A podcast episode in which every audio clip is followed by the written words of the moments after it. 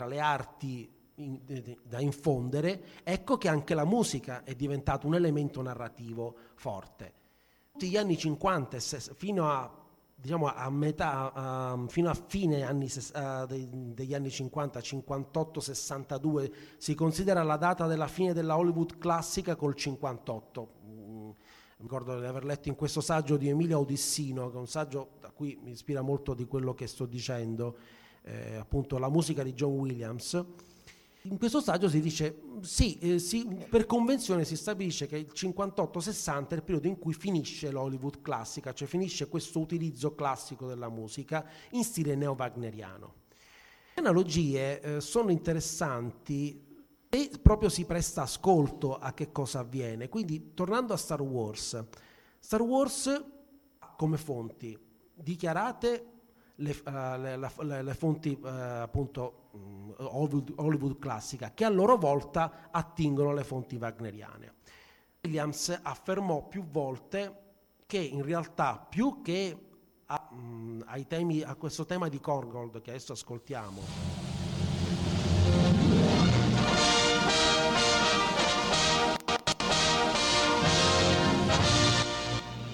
questo è Captain Blood che è un'opera prettamente avventurosa, come ho detto.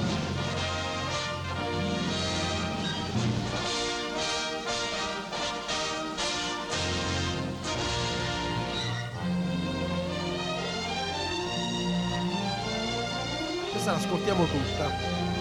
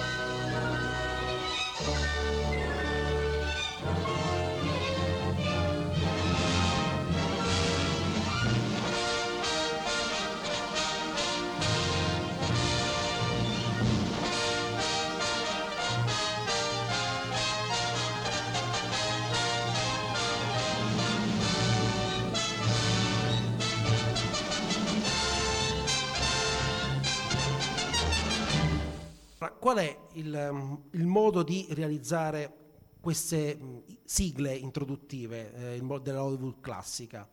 Un forte, un, un forte ingresso, un momento quasi trionfale, un secondo movimento più soave che sembra introdurre l'elemento amoroso, le, le interazioni sentimentali de, del, del, dell'uomo con la bella, altri momenti tumultuosi e un finale boante.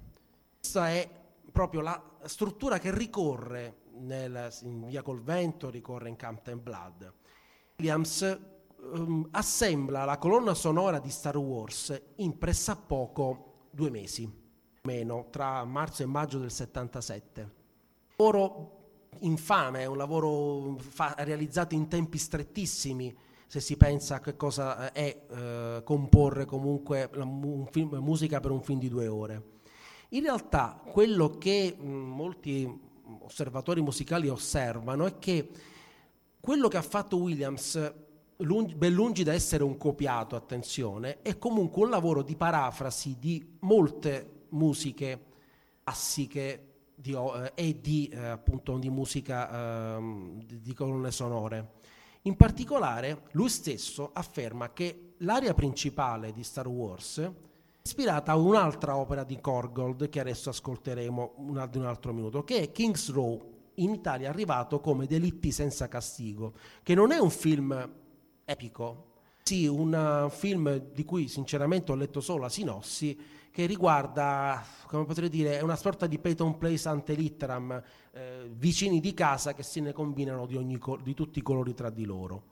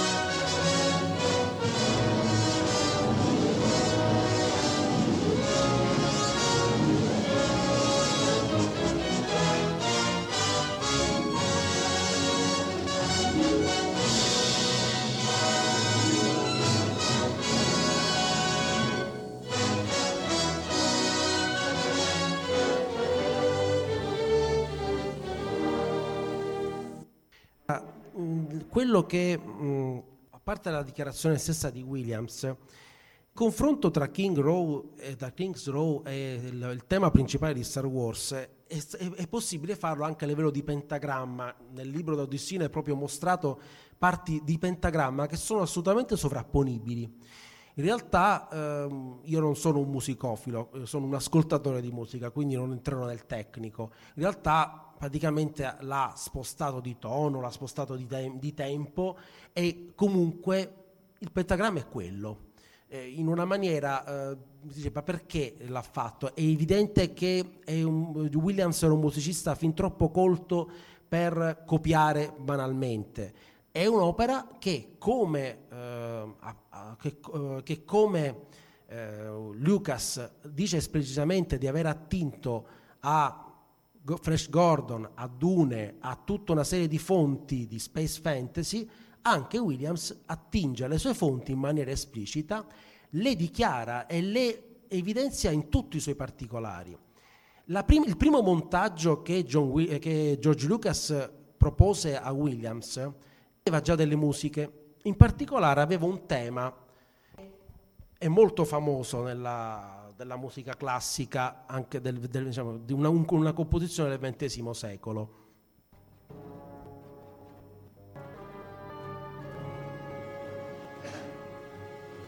Qua entra nel vivo in realtà dopo il primo minuto, perché non essendo musica da film, ed è Marte, Bringer of War di Gustav Holst, tratta dalla Sinfonia dei Nove Pianeti. Era proprio eh, la, eh, il tema che eh, Lucas nel primo montaggio ha messo nella scena iniziale. L'ultimo elemento classico che, eh, che, voglio evidenziare in questo momento è il recupero da parte di, della Fox della fanfara, famosa fanfara eh, che adesso riconosciamo, ma che negli anni 70 era praticamente dimenticata, non, non più utilizzata perché lo stile classico appunto era in disuso e sostituita essenzialmente dal logo Fox che appariva con i riflettori. Quindi, che abbiamo ascoltato le fonti, possiamo vedere per, eh, diciamo, per, un, per, un, per un, l'inizio un particolare montaggio che ho realizzato di, del film, ossia, lo recupero, cosa ho fatto? Ho ehm, realizzato tramite il DVD una copia di, del film di, di, Star Wars senza i dialoghi. Ho escluso completamente la traccia del canale frontale C che, che i dialoghi. In realtà, uh, lavorando con uh, di montaggio, non vede più il disco. Ecco perché. I file erano troppo grossi per metterli sul, uh, su una penna, eh, però il... Ora diamo la somma di, eh, di, tutto quello che è stato fatto eh, in questo, diciamo, del, almeno del lavoro iniziale.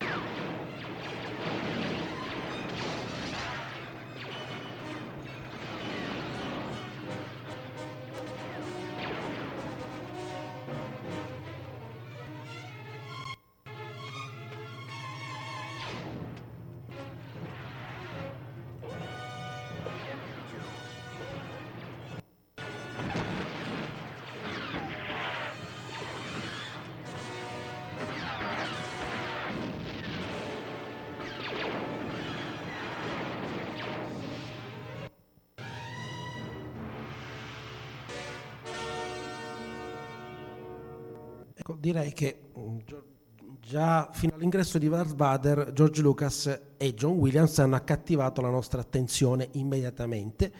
Appunto, abbiamo riconosciuto a questo punto le fonti, cioè eh, le, la fanfara Fox come recupero di un inizio classico che mi fa capire che questo è un cinema che vuole raccontare un'avventura epica, un'avventura di stampo classico. La, le, il recupero della musica di Korgold con King's Row, con quindi un'aria anche lì eh, fortemente ispirata a, quel, a questo cinema.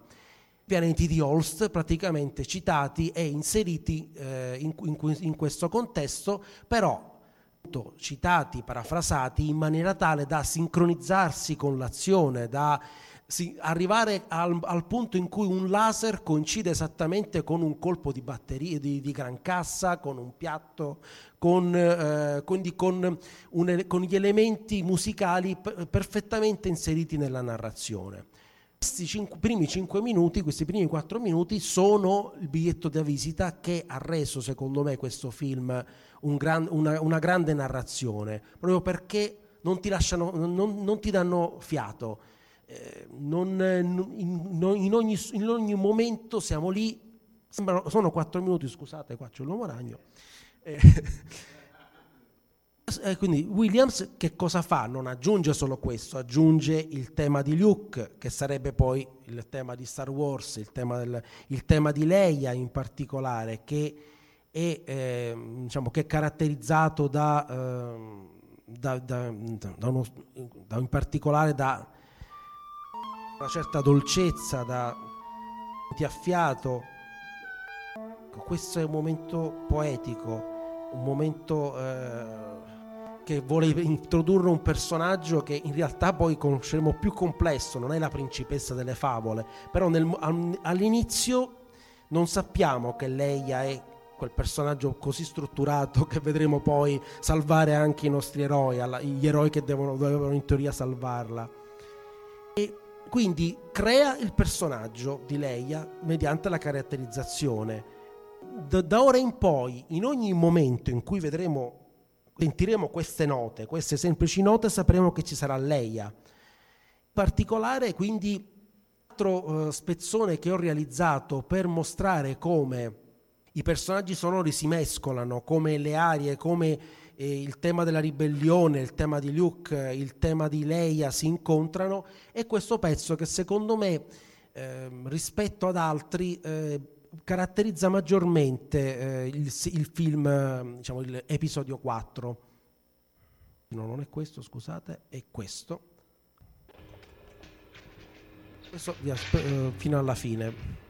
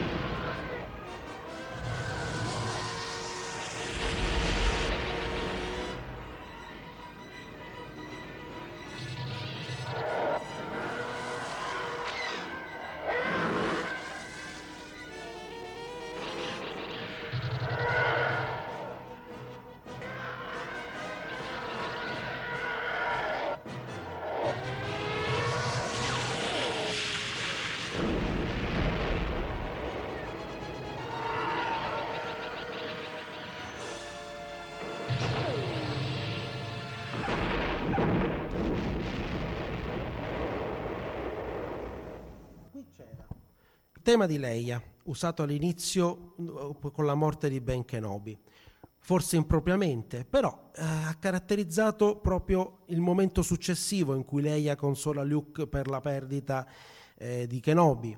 Temi, eh, il tema di Luke stesso che torna nel momento in cui Luke si mette in azione, l'attacco imperiale.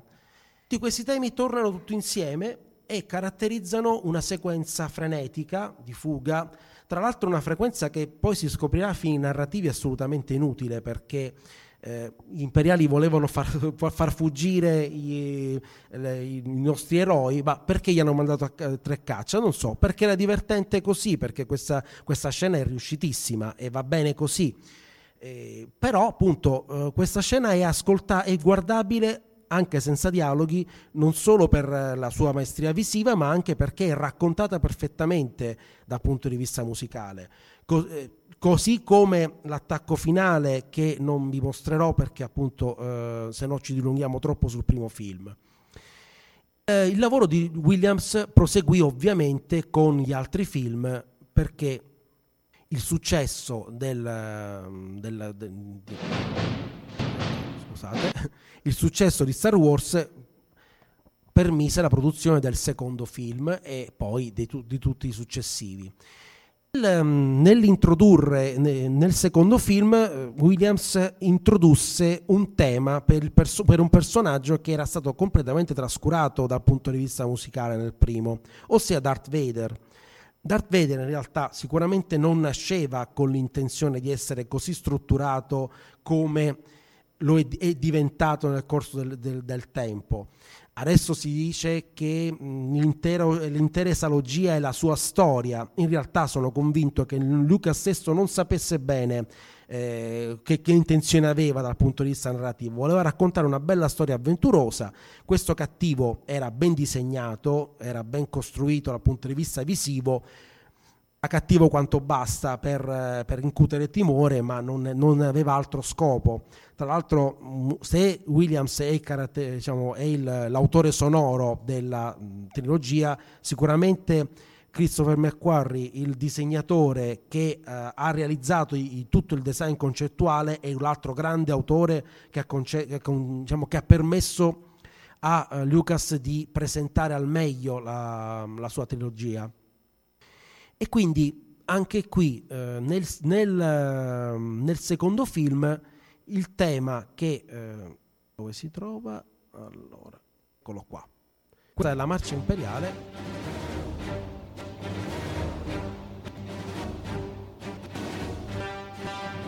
Anch'essa ripresa in qualche modo da Holst, sia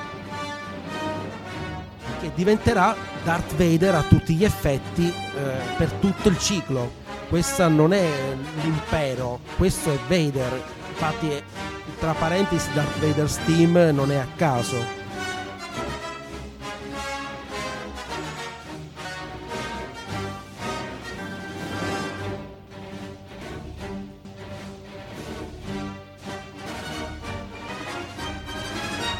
Bastano solo i primi 45 secondi, poi rip- si ripete in diverse, in, in, con altri toni.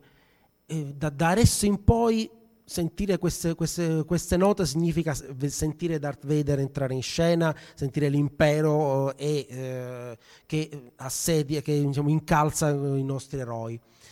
Sta, eh, la, la, per curiosità, questo, il singolo tratto dalla marcia imperiale è stato nel, nell'anno di uscita uno dei singoli più venduti nella classifica degli Stati Uniti.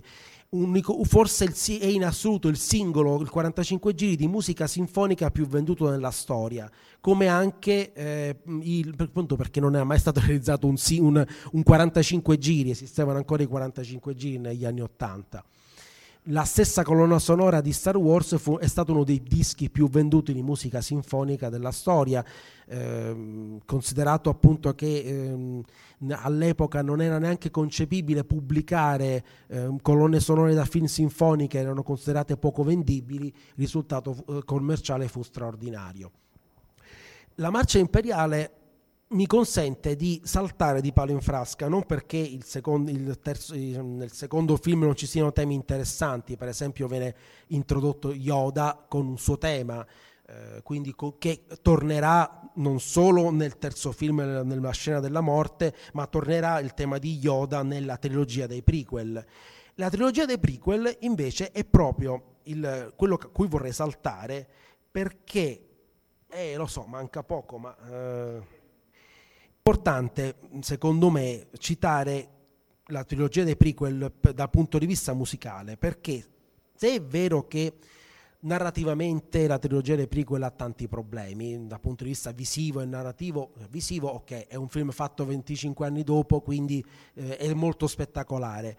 Dal punto di vista musicale è l'opera di un musicista molto più compiuto molto più esperto molto più maturo non che Williams già quarantenne non fosse un, gran, un ottimo compositore ma sicuramente con, ehm, con, il, ehm, con la, la, seconda trilogia John Williams realizza un lavoro che secondo me è straordinario perché non, eh, ben lungi dal vivere di rendita, dal campare di rendita, delle, dà delle aggiunte alla storia musicale che rendono prege- che, che, che, superano quello che aveva fatto con la, con la trilogia classica.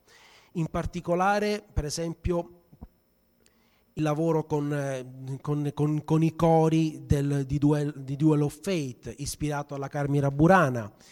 Non ve lo faccio ascoltare perché non abbiamo tempo. Mentre uno dei lavori che eh, merita molta più attenzione e che vorrei far ascoltare è il tema di Anakin, l'introduzione del personaggio eh, di Anakin Skywalker da bambino, perché ha un interessante sviluppo sonoro. Questo è Anakin bambino, no? apparentemente spensierato.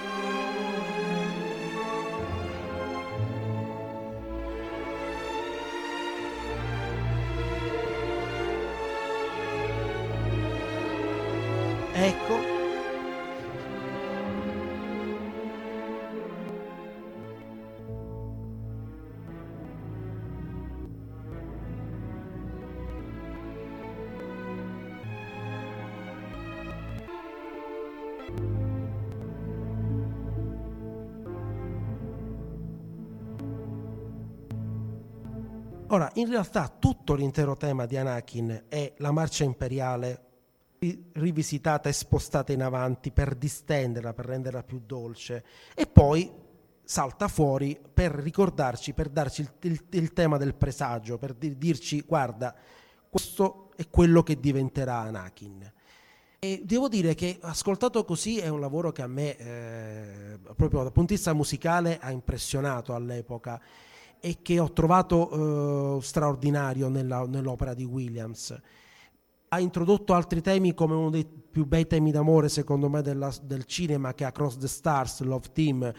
Anche lì le scene di Anakin e, e Amidala sono tra le più imbarazzanti della storia del cinema, ma dal punto di vista musicale eh, quel tema è eh, la storia d'amore per eccellenza, che poi anche lì ha, sue, mh, i, ha i suoi momenti drammatici perché in realtà eh, appunto termina, non termina bene questa storia. Il, il lavoro di Williams eh, all'epoca si considerò concluso nel momento in cui realizzò quel tema che era, concludeva Revenge of the Sith, che è la somma di tutto. In A New Hope End Credits, che è appunto il tema con cui si conclude il terzo film, ci sono il tema di Star Wars, ci sono Luke e Leia, gemelli che, che mentre nascono le note caratterizzano il momento stesso del parto di Amidala, caratter- si sente il tema di Luke, successivamente il tema di Leia, così capiamo anche chi è il più, più gran- il più grande tra loro, tra loro due. C'è il tema imperiale, il momento in cui ci sono tutte, il momento in cui vediamo la morte nera in costruzione, vediamo Darth Vader, c'è tutta la summa dell'intera, dell'intera esalogia in un momento che doveva essere eh, di conclusione definitiva, perché quello era, secondo le intenzioni di Lucas all'epoca, la parola fine. Non, non dovevamo più vedere film, non c'erano più storie da raccontare su Star Wars. E Williams chiude così la vicenda. Si sentiva onorato di aver contribuito a, a una saga così importante e di essere stato l'unico responsabile. Mm, Williams ha lavorato a tante colonne sonore, pensiamo per esempio a Harry Potter. Lui ha caratterizzato Harry Potter col suo tema, però poi lì in quella saga hanno lavorato altri, altri quattro musicisti almeno, mentre lì è stato sempre l'unico responsabile. E, eh, mettere semplicemente un piede, e concludo veramente, sul settimo film, perché richiamato per il settimo film, anche qui, ora, secondo me non ha raggiunto il livello eh, della seconda trilogia di Star Wars, della trilogia dei prequel, però sicuramente anche in questo caso Williams si è comportato non solo non da mestierante scaltro, nel senso di, di, di furbo con, uh, che utilizza scorciatoie, ma da mestierante abile che ha lavorato in parte sui temi originali, ma ha saputo costruire almeno un paio di temi che mh, da un punto di vista narrativo sono funzionali. In particolare il tema migliore, quello direi secondo me,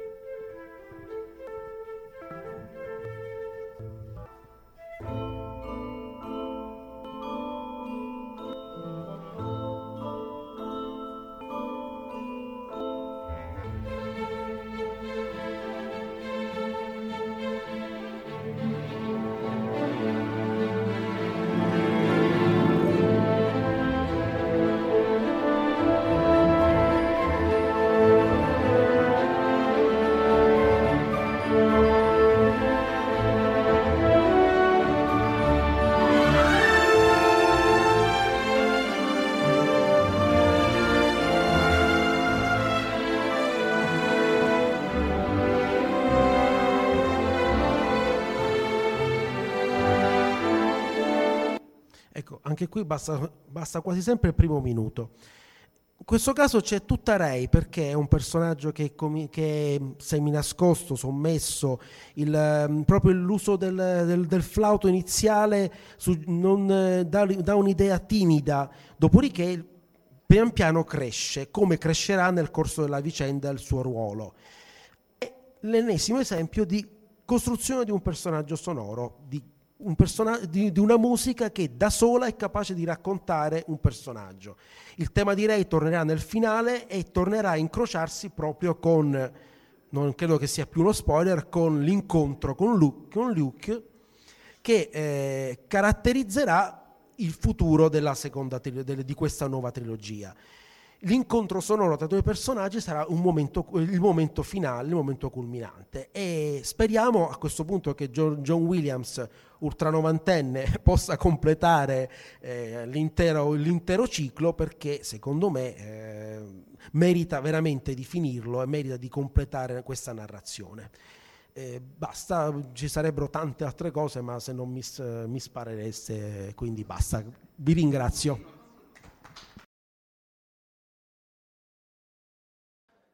Cominciamo col programma vero della mattinata dopo l'introduzione.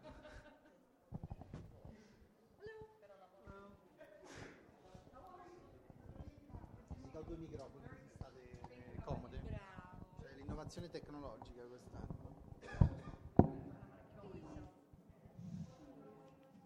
No, we need at least till Thursday, right? What's that fancy thing? Yeah. Oh, the countdown? Yeah. So far, I think. Yeah.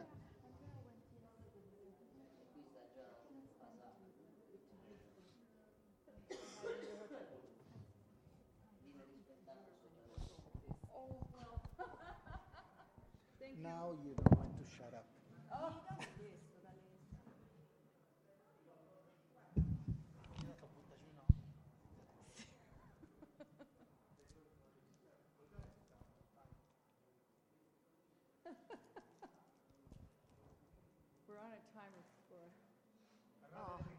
Nervous. These are so lightweight. Yeah, that's new. Ok. Ehm, allora, benvenuti a questo panel sul cinquantenario di, di Star Trek, ma non solo. Abbiamo con noi Lolita Faggio, che è con noi tutti gli anni, ormai storica amica della Dipcon. Eh, dunque, mh, il panel sarà mh, fatto in inglese, eh, tanto vedo facce che non hanno bisogno di traduzione fortunatamente. E, mh, vi anticipo subito che Lolita ci parlerà non soltanto del cinquantenario di Star Trek, ma per quello che sarà possibile eh, già divulgare, delle piccole anticipazioni sulla nuova serie e, e sul nuovo, e sul nuovo film. So Lolita, welcome again to DeepCon. Thank you. I'm very happy to be here again. I've, I'm a little tired though. I didn't get in, in here with Walter till what time? Midnight last night? Uh, half past midnight. Yes. So, Yeah, so you're angry with me because your panel is early in the morning. I know, That's but it was the only possible slot. So I'm here. I'm fine. okay. um, so thank. First of all, thanks for bringing Walter because You're it's very all you're doing. So thank you Yeah, so much. Are you guys happy to have Walter here? Yes. Yes. He's Um, going to be a lot of fun. Yeah. He's, even on the ride up here from Rome last night, he was telling stories. It was you know midnight, and we were all so tired, but he was talking. He's got great stories to tell, and I don't think he's shy about it either. well, that's good. We're not shy to hear Yeah. them, you know. so, okay, Lolita. So, 50 years of Star Trek. I mean, um, how can this happen that a TV series is so successful after 50 years, according to you? I mean, you. Uh, let's just remember that you work on Star Trek for 13 years. So. Um, Maybe you should introduce yourself, not for us, we know you very well, but for the friends of Fantascientificast that will uh, hear from you um, uh, because Oh. they are recording our audio right now. They are. Hello. Yes, they are. Hello. Okay, so just do a little intro. Yes. Okay. Well, my name's Lolita Fatjo, and I was the script coordinator on Star Trek Next Generation, Deep Space Nine, and Voyager for 15 years, actually. Um, and then I worked on the first two movies that the Next Generation cast did. So I was there for a long time, and I got to work with Gene Roddenberry, which I think is that's the reason that it's still here after 50 years because of Gene's in, Gene's vision and his insight in the future. So I think that everybody like myself that got to work on Star Trek was just very, very fortunate. And so here we are. If it weren't for Gene Roddenberry and his vision, we probably wouldn't be here like this anyway. So And, um, um, so that's my introduction there. okay. Okay. okay, that's your introduction. And Now we can talk. Now you can talk. Uh, and, and of course, if there are any questions, uh, you're, you're free to, to ask them. Um, and now, well, among, the, among all the, uh, the series, the Star Trek series, do you think as there, there has been a development, uh, or do you think that, you know, the basic idea of Gene Roddenberry were always there? What changed when Gene wasn't in charge anymore, let's say? And uh, I mean, you've, you've worked with Berman and, uh, and all the others, so. Well, I really think that that you know, 90% of the people that were writing on that show really tried to follow Gene's vision. Yes, There's I no agree. doubt about that. Yes. And um, I think that with this new show, this is a little segue from the 50th anniversary, but here we go. There's going to be a new TV show, which I'm really excited about. Um, and because of the people who are going to be running that show, I really think it's going to be fantastic. Um, if there were unknown people coming in and taking over that didn't have any Star Trek history, I would worry. But um, Bryan Fuller, who is going to be the executive producer and head writer, has is a fabulous writer and wrote for Star Trek Voyager for a long time. And he's gone on to create a lot of other shows, Hannibal and Pushing Daisies, and right now he's finishing up one that's supposed to be really amazing. He's also writing for Broadway. He's, he's just a great guy, and he's a Star Trek fan, and that makes a big difference.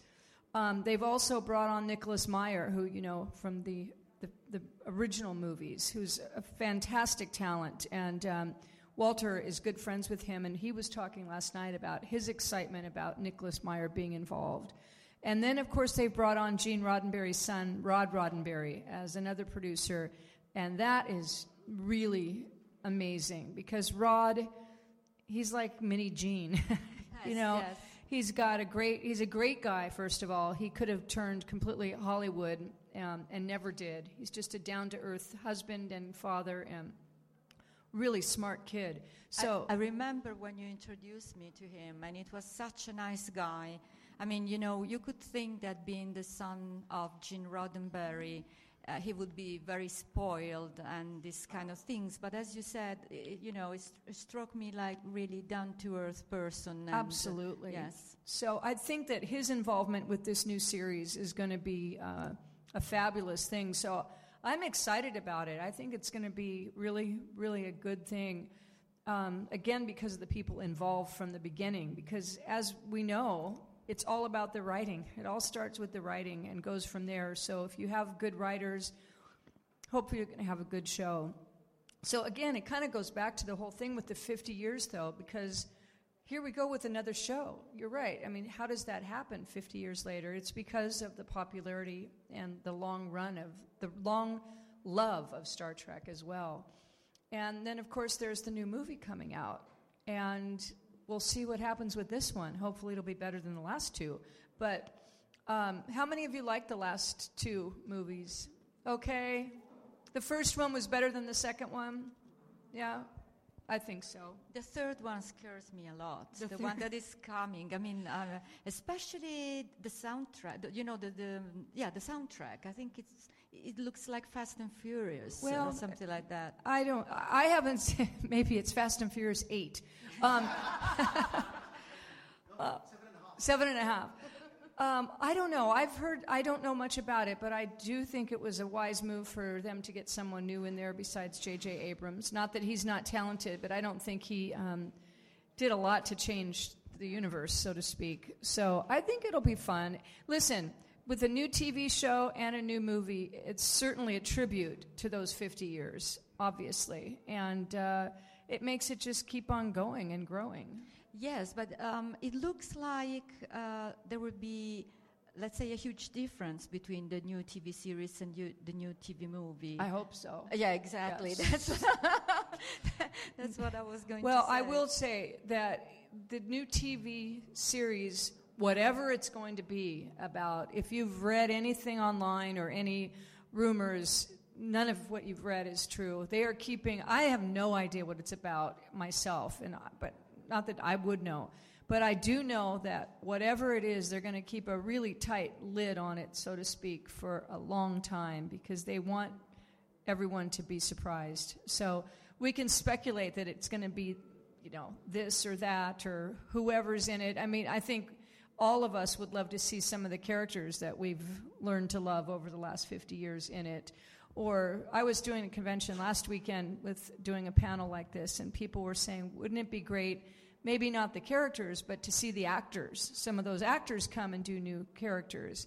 Of course, that would be fun, but who knows? And again, because of Bryan Fuller and that group, I think that might be a possibility that they'll bring some of the, the old, I don't mean old, old, but you know, of the, the past characters or actors that played those characters into the new series. And what about uh, script writers? I mean, apart from you know Bryan Fuller, do you think they will bring back some of the people who b- work for you know Deep Space Nine or Voyager, Um, maybe? You know, I don't know. Um, that really is up to Bryan and his group, but it's possible. Maybe not even on a full time basis, but to just assign screenplays, teleplays to. That would be interesting because some of those writers obviously know Star Trek very, very well. Um, so we'll see. You know, be interesting. And and let's just remember that Lolita had another.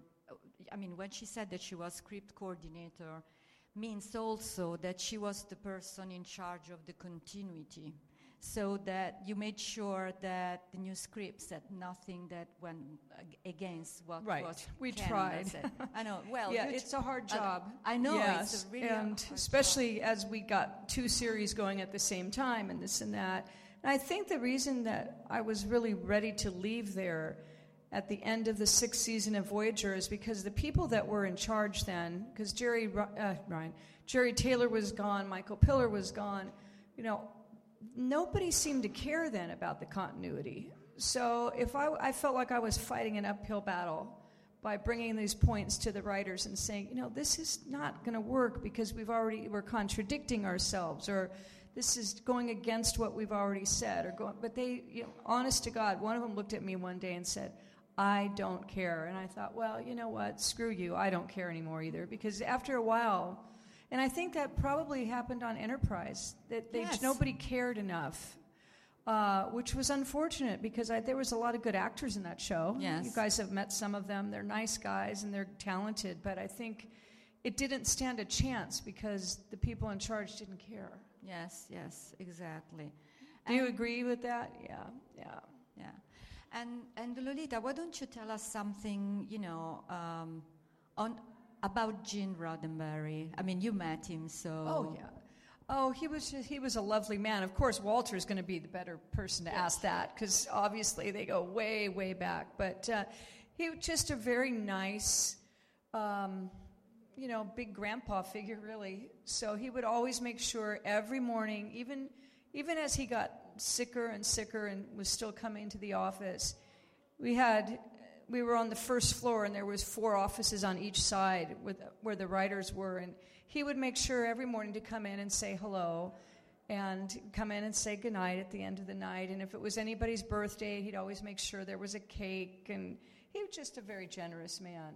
So with a, with quite a vision i might say. So Yes. I remember Marina Sirtis, uh, who played uh, Deanna Troi in The Next Generation, um, saying when she came here to DeepCon that she, well, she, she came from uh, England uh, and uh, she got the job and she was, you know, alone at Christmas and things like that, and so that she uh, used to spend Christmas with uh, Gene Roddenberry and, And his wife, Majel- and his- yes, yeah. because they didn't want her to feel alone. Yeah, so. no, they were very, very warm uh, people. They would have the best parties at their house. Oh my God. You know, they, they had one of these huge mansions in Bel Air in Beverly Hills, and they were very generous. They always had big parties and great Oscar parties, and Majel loved Halloween, so she would throw these huge costume parties for Halloween, but they were always nice and inviting everyone. Yeah. And you're still in touch with their son, Rod. Yes, Rod is on. Rod has his own company, Rod Roddenberry Enterprises, I think it's called. He also is in charge of the estate as far as all of the memorabilia and all of that. And um, he's produced a couple things, and yeah, he go he does a lot of conventions. So he's just a good kid. But when I first met him, he was like this tall. He was 12, and he would come for summers and intern for for his for this show. So, but he did. He turned out to be a good kid because, like you say, he could have been a brat. But Yes, yes. Well, we, you know, we could invite him in the future. maybe. absolutely, absolutely, I think he would love that. So, anybody have any comments about the 50th or the new TV show or the new movie or anything? You must. I know it's early, and you ate a lot last night. I know. the size of that chocolate egg in there. My God, who brought the egg? Uh, Stefano. Oh, what an egg. I haven't eaten it yet, though. But you walk in that room, you can just smell that chocolate. Oh. So, come anybody got anything to share, to say? Well, okay, I'll ask you something. What would you like to see the new TV show be about? That's something to think about. And who would you like to see in it? And would you like to see it maybe be more like the next generation or Deep Space Nine or, or nothing, be all new? Be curious to see what time frame you think you'd like to see it in. I don't know about the time frame, but I would say something new, something a smaller time frame than we had before. Yeah, I agree. really, and that's the that's the perfect word for it. Is something fresh. I think that I know they also want to reach out to a young audience, and that's that's a, that's a hard thing to do because the young audience they don't know what Star Trek is for the most part. When you go to a, look around this room here, everybody's around the same age, and you go even the big conventions that I go to, the Star Trek conventions, it's almost all the same age group. And I've talked to a lot of people my age that they're really sad that their kids aren't into it or their grandkids aren't into it. They just can't get them interested in it. And that's, you know, that everybody's got their own interests. I mean, I certainly wouldn't push it on my grandkids either, but I think they're really hoping to bring a new audience in, a younger audience. So they might, maybe it'll be something with a younger audience. I mean, a younger cast. Well, exactly. I mean, they've always, that's always been a rumor about that, always. Um, but that could be very interesting, too. So, I don't know. If you were writing it, what would you want it? What would you write about? Exploration. Exploration, and uh, I like uh, in the new TV series uh, something not politically correct. I mean, uh, Should we just bring in Donald Trump? with,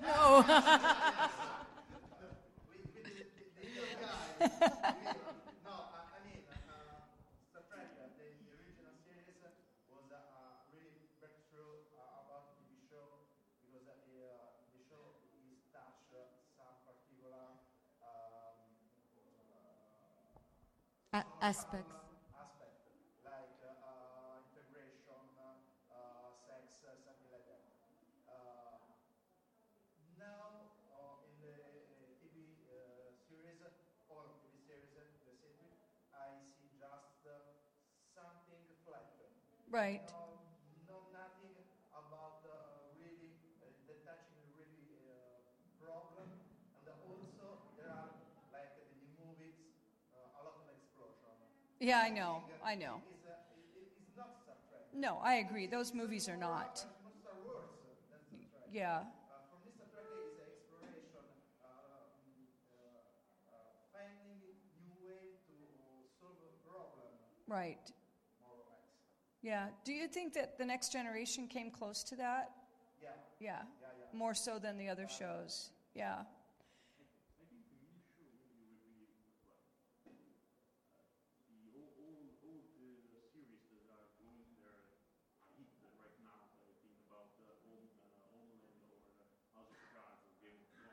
Right. so much darker.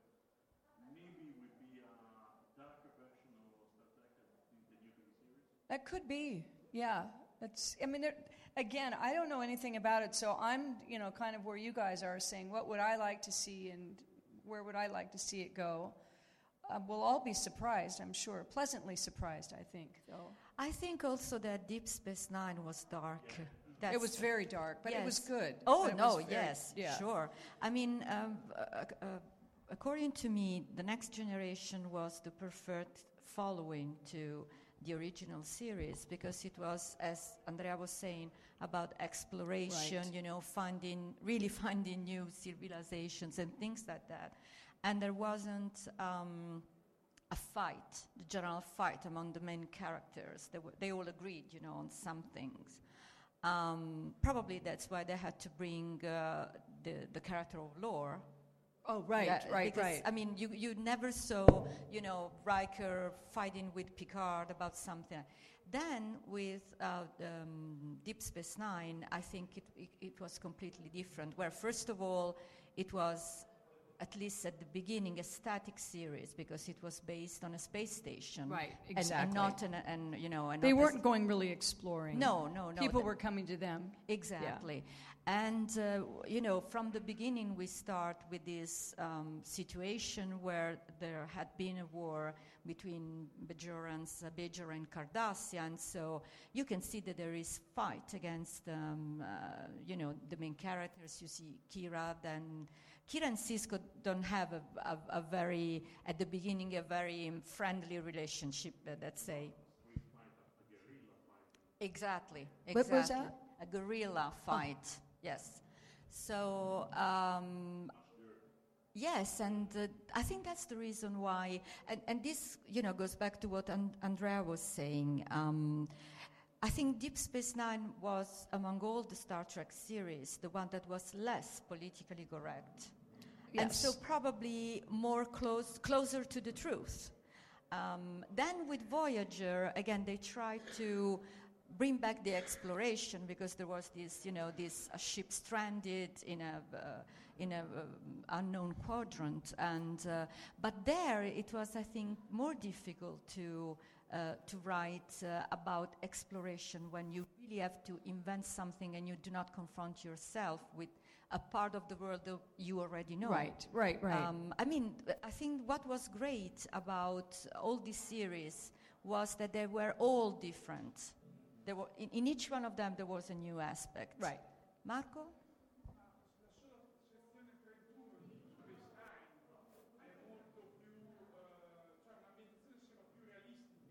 Yeah, he was, he's talking about Section 31 and in Deep Space Nine, and he says that um, it seems uh, uh, closer to the truth. Oh. Uh, something like that, you know. Um, Well, I think Deep Space Nine. We used to say it was then the the uh, the stepchild of Star Trek, so to speak, because it was so different. And the beautiful thing about Deep Space Nine, from the writer's point of view, is that because it wasn't it wasn't really under the same uh, guidelines as the Next Generation with the people on the top. Uh, we were kind of left alone. We didn't have to get a lot of approval for things. So Ira, Ira Behr and Ron Moore, they just ran with that, and they really they created that whole that whole universe that was so different than the others. And I think that's why it really worked. But um, I don't think that Voyager was fresh enough to to really do what it should have done. Yes, I agree. And I also think that um, maybe the perfect ending for Deep Space Nine would have been a different one. I would really have loved, you, you know, you remember, of course, that um, there was that episode in which Sisko. Um, Yes, far beyond the stars. Oh, yes, the- yeah. So he was a journalist. No, he was a writer or a writer, journalist? one of the two. Yeah, same thing. a Yeah, sci-fi, yeah, that's yeah, right. a sci-fi, sci-fi writer. So I think the perfect ending, probably for Deep Space Nine, but it would have been too brave to do it, was to you know have um, the writer uh, just finish taping on, on his machine and then you know take the, Oh, the yeah. shit. But that would have been Yeah. you know probably too much. well, you know, I've always said with the sad part about Deep Space Nine ending was because it really ended. There was no, there was not going to be any future for it to be made into movies or anything. So I think knowing that, the, the writers actually did a good job by with the ending. But Yes. yeah, because there was no, you know, everybody was saying goodbye on even. Even in the script, people were saying goodbye to each other. Yes. For you know, so and and you were one of the extra on that one. Yes. Long time ago. Gosh, that's the thing. Now, next year is the next generation's 30th anniversary. I can't, who would believe? They're loud out there. Ay, ay, ay. Yeah, oh yeah, the 30th. 30th. Yes. Yes, so maybe you should get Patrick Stewart here. No. Well, work on it.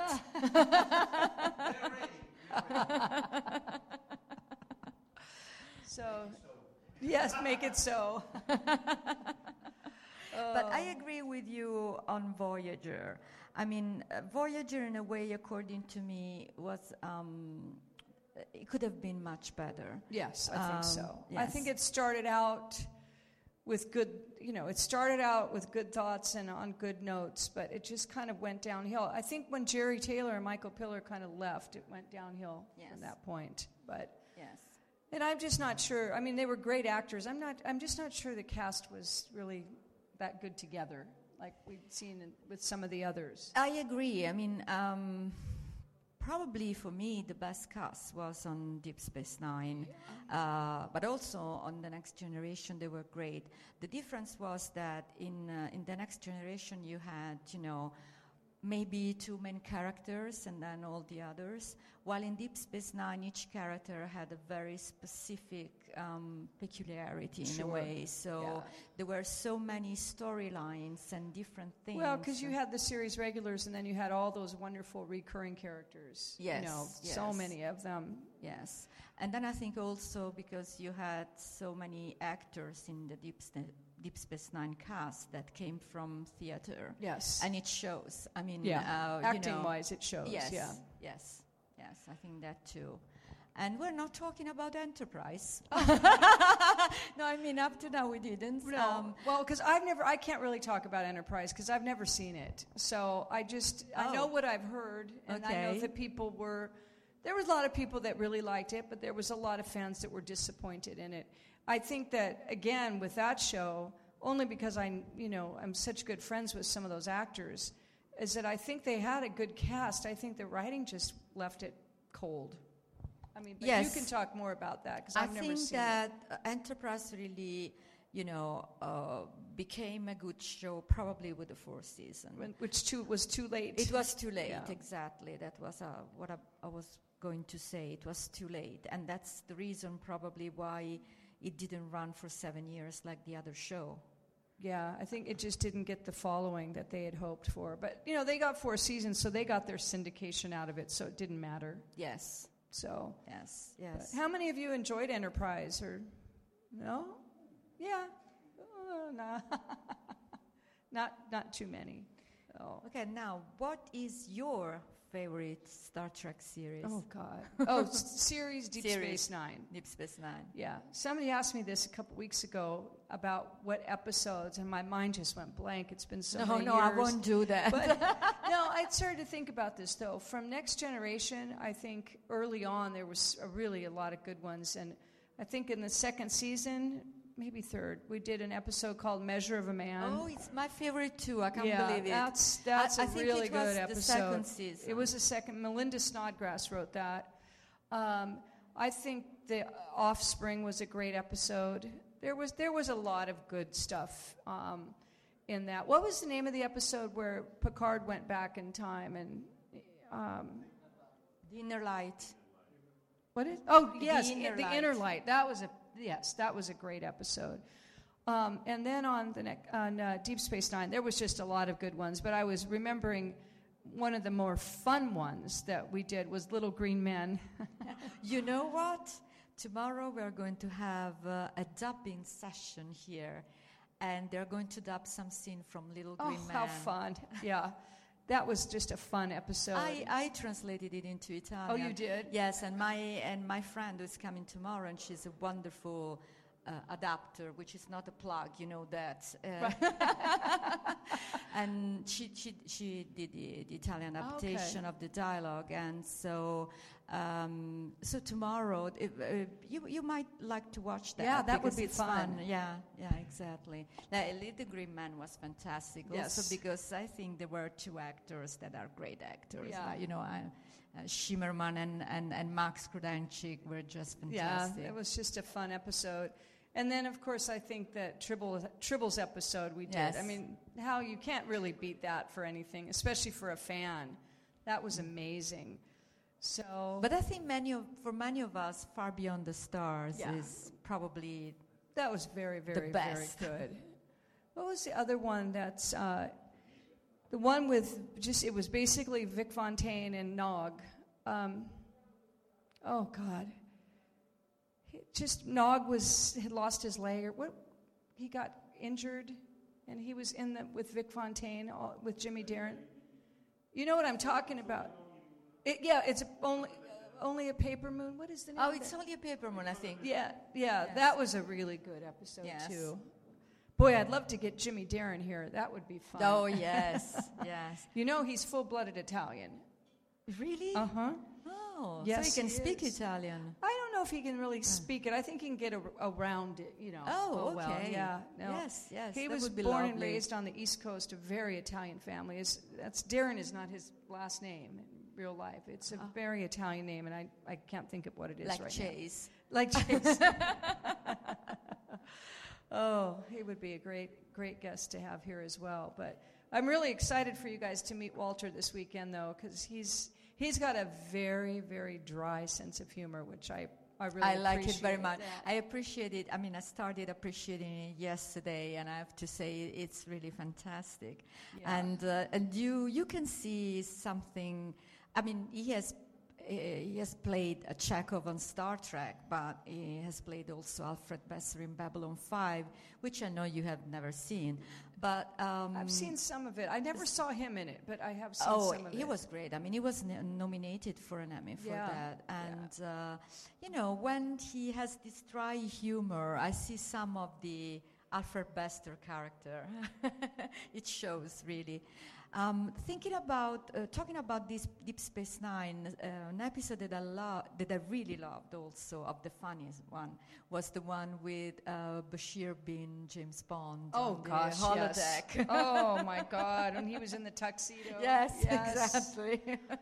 yes, that was great. There was so many good episodes of that. Lolita, is it true that at a certain point uh, the scriptwriters had to skip uh, writing about Sherlock, Sherlock Holmes. Was and, and, and. James Bond too? No, not James Bond. The Sherlock Holmes, though. That episode, uh, it supposedly was never to air again because it was a whole legal thing. Oh, So I'm not sure now, all these years later, where that is, if it's on the DVDs or not. I don't know.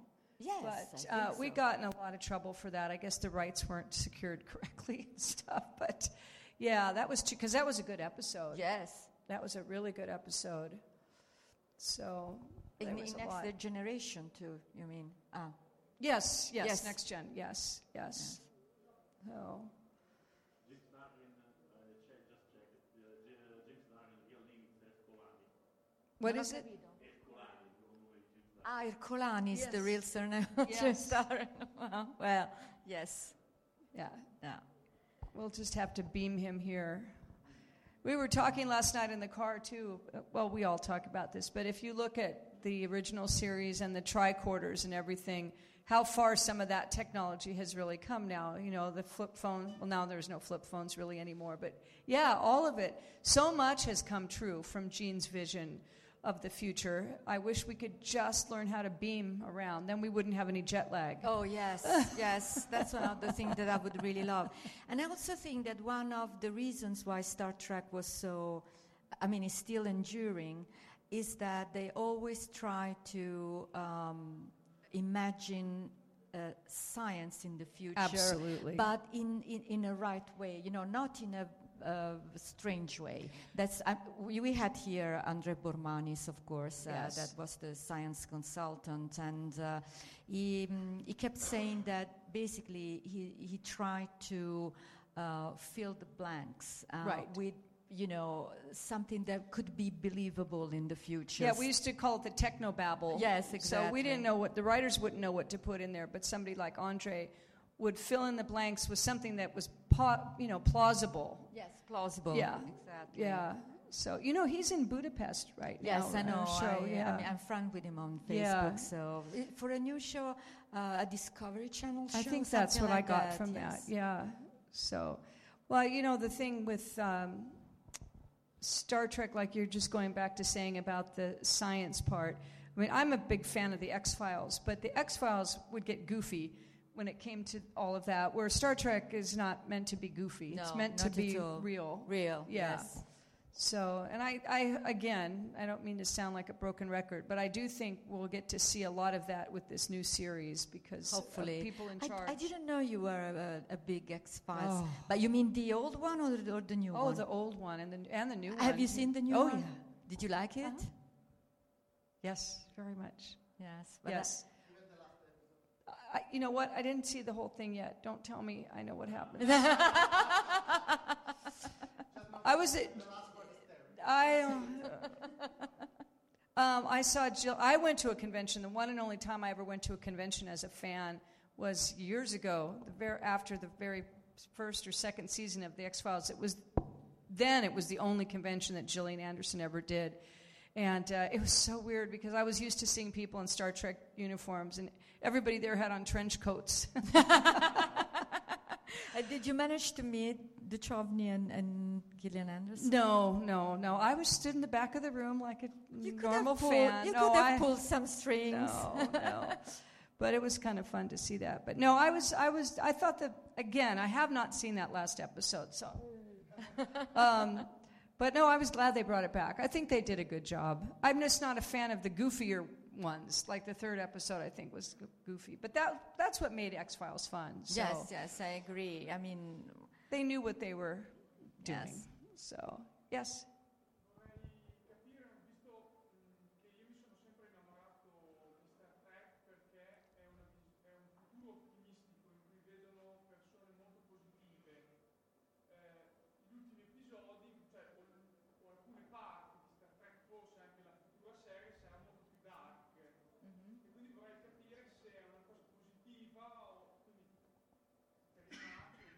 he says that what he loves in Star Trek is that um, it foresees a, a positive future. Yes. But with Deep Space Nine, as we said, it was a darker one. So probably the next, the new series would be uh, darker. So do you think that's going to be the case? Well, I I'm not sure about that. I, I, I honestly think that this new series is going to be different than all of the ones we've seen. So whether it's darker or not, who knows? But I think that they're going to. I would think this is again just my opinion. I would think that they would try to make it a, a, actually a more positive. Uh, positive thing versus that darker side. Although, listen, the world is a dark place. So, sadly enough, it is a very dark place. And the United States will be darker if Trump wins. oh, yes. oh. Yes. oh, you'll see a lot of people moving out of the United States if that happens, that's for sure. Oh. Anybody last, last minute thoughts or Abbiamo tre minuti, c'è, mm, ultime domanda, altrimenti chiudiamo qua. And then what are you doing? A tribute to Alan Rickman? A tribute to Alan Rickman, and then on Saturday, tomorrow, it's Saturday, yes, and tomorrow a tribute to uh, David Bowie. Oh, oh, that's nice. Yes, yes. I was uh, really surprised. Not, not that it wasn't a sad thing, but the reaction to Alan Rickman's passing was huge. I mean, Yes. it was. Yes. Yeah, I guess I. I mean, I of course I know who he is and I know what he has done, but I didn't realize what a body of work he had till I Oh. started reading about it. Yeah. Well, I'm going to say something really rude now, but I mean, he managed to get a BAFTA and I think an Oscar for Robin Hood, Prince of Thieves against, because it's against that Right. awful performance from Kevin Costner. Oh. Speaking impossible English, you know, and, uh, you know, there was this supposedly um, nobleman, uh, uh, Robin of Locksley, uh, telling the, um, it was not the sheriff of Nottingham, I think it was the vice sheriff, the deputy sheriff of Nottingham, now get off my land. ah, well, anyway, but um, no, he was great. He was Yeah. also uh, in, in Harry Potter. Oh, I and, know, Uh, lots yeah. of theater. Uh, and he started very late. I mean, it started at 40 or something Yeah. like that. That's amazing. Yes. But, well, I hope next year at this time we should all know what this new Star Trek series is about because it should be on the air by then. And also, the new movie will have been out. It comes, I'm so, July. Yes. July. So that's going to be here before we know it. Yeah. So we'll see how it goes. I mean, I don't think that that cast of those new movies is a bad cast. No, no, the at cast all. is excellent. It guessed it, again, it's about the writing. Yes. and, that those movies, they, like you were saying, it's just too much shoot 'em up, blow 'em up. You know, Yes, we too can much go, flares, We can go see that in any movie, but it's not. That's not what Star Trek is about. And they've made it about that, especially in that second one. And some of those scenes I thought were never going to end. It's like just f- die already, please, just or whatever. fall off, you know, fall off the ship or whatever. It's like, oh my god, it was endless. Well, of course, I yeah. I mean, and that's good though. It's a different kind of fun. That's right. That's right. You just go to, ha- to have fun. Yeah. Yeah. Right. Yeah, that's true. But- Yes, in a way, but I think the problem is that if you go and watch the you know the original series coming from this movie, I mean the original series it's completely different because it was so static, you know. I mean in the original series Well, I so 60s too. Exactly, exactly. So there were no, you know, um, special effects. I mean, the special effects, some of them were really ridiculous, but uh, the script writing was excellent because Sure. you have to. I mean, that was the base of the. Uh, And the the acting was good, Yeah, oh yes, sure. Well, not all of it, but That's, that's right. That's right. Yeah. Oh. All right. Well, the timer says we're out of time. This is very important. Yes. All right. Thank you. We will have see you later. 10 Go seconds. lunch. Thank you. Allora ringraziamo moltissimo Lolita. And we wait for you, of course, next year to talk about the new series.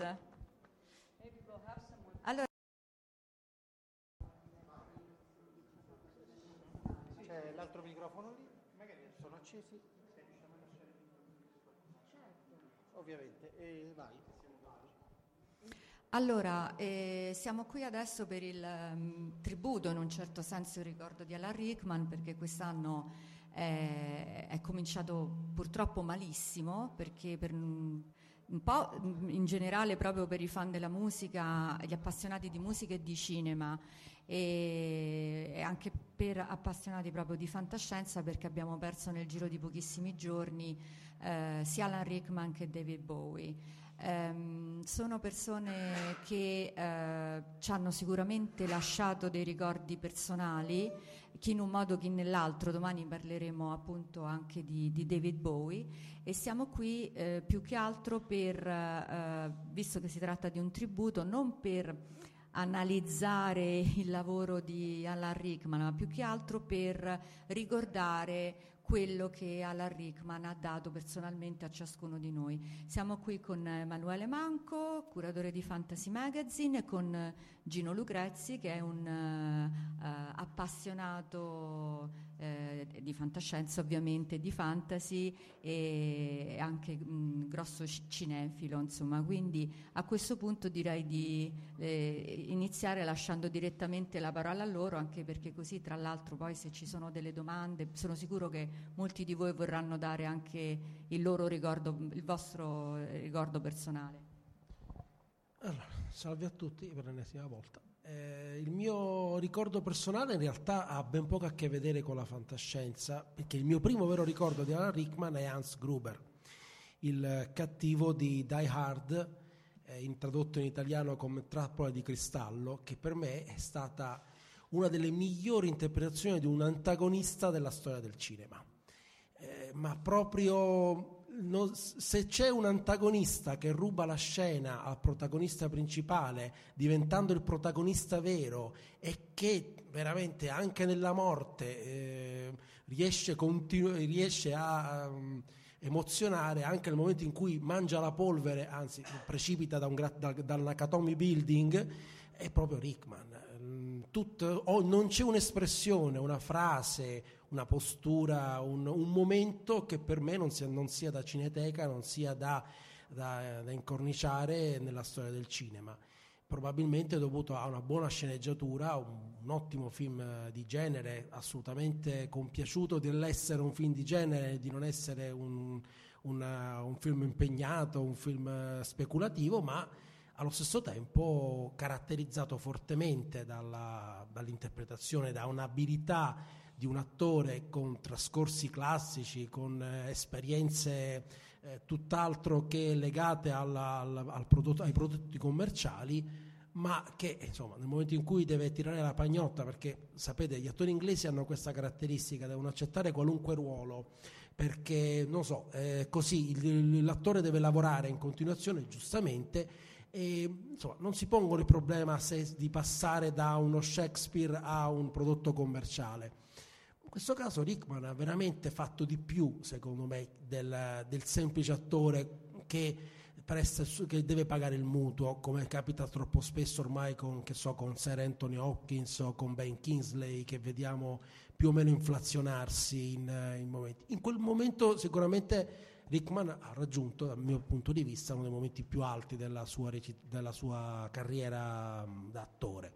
Ed è il mio primissimo ricordo di questo attore.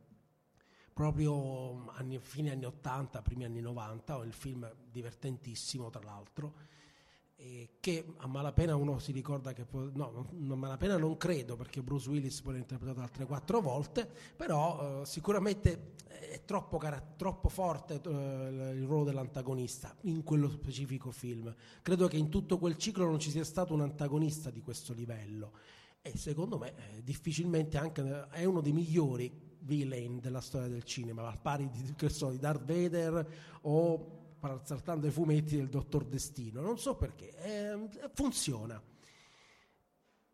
Altro ricordo è un- più professionale probabilmente, più legato alla mia esperienza di Fantasy Magazine, più legato alla mia esperienza del fantastico ed è legata ovviamente a Severus Snape, eh, in italiano eh, chiamato Piton. giusto?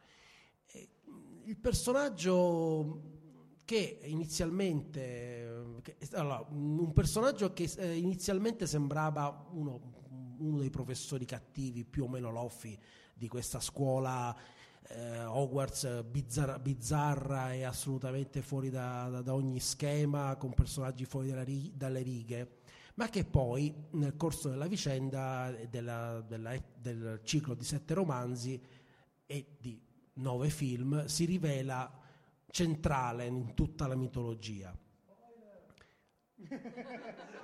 Non ho detto altro.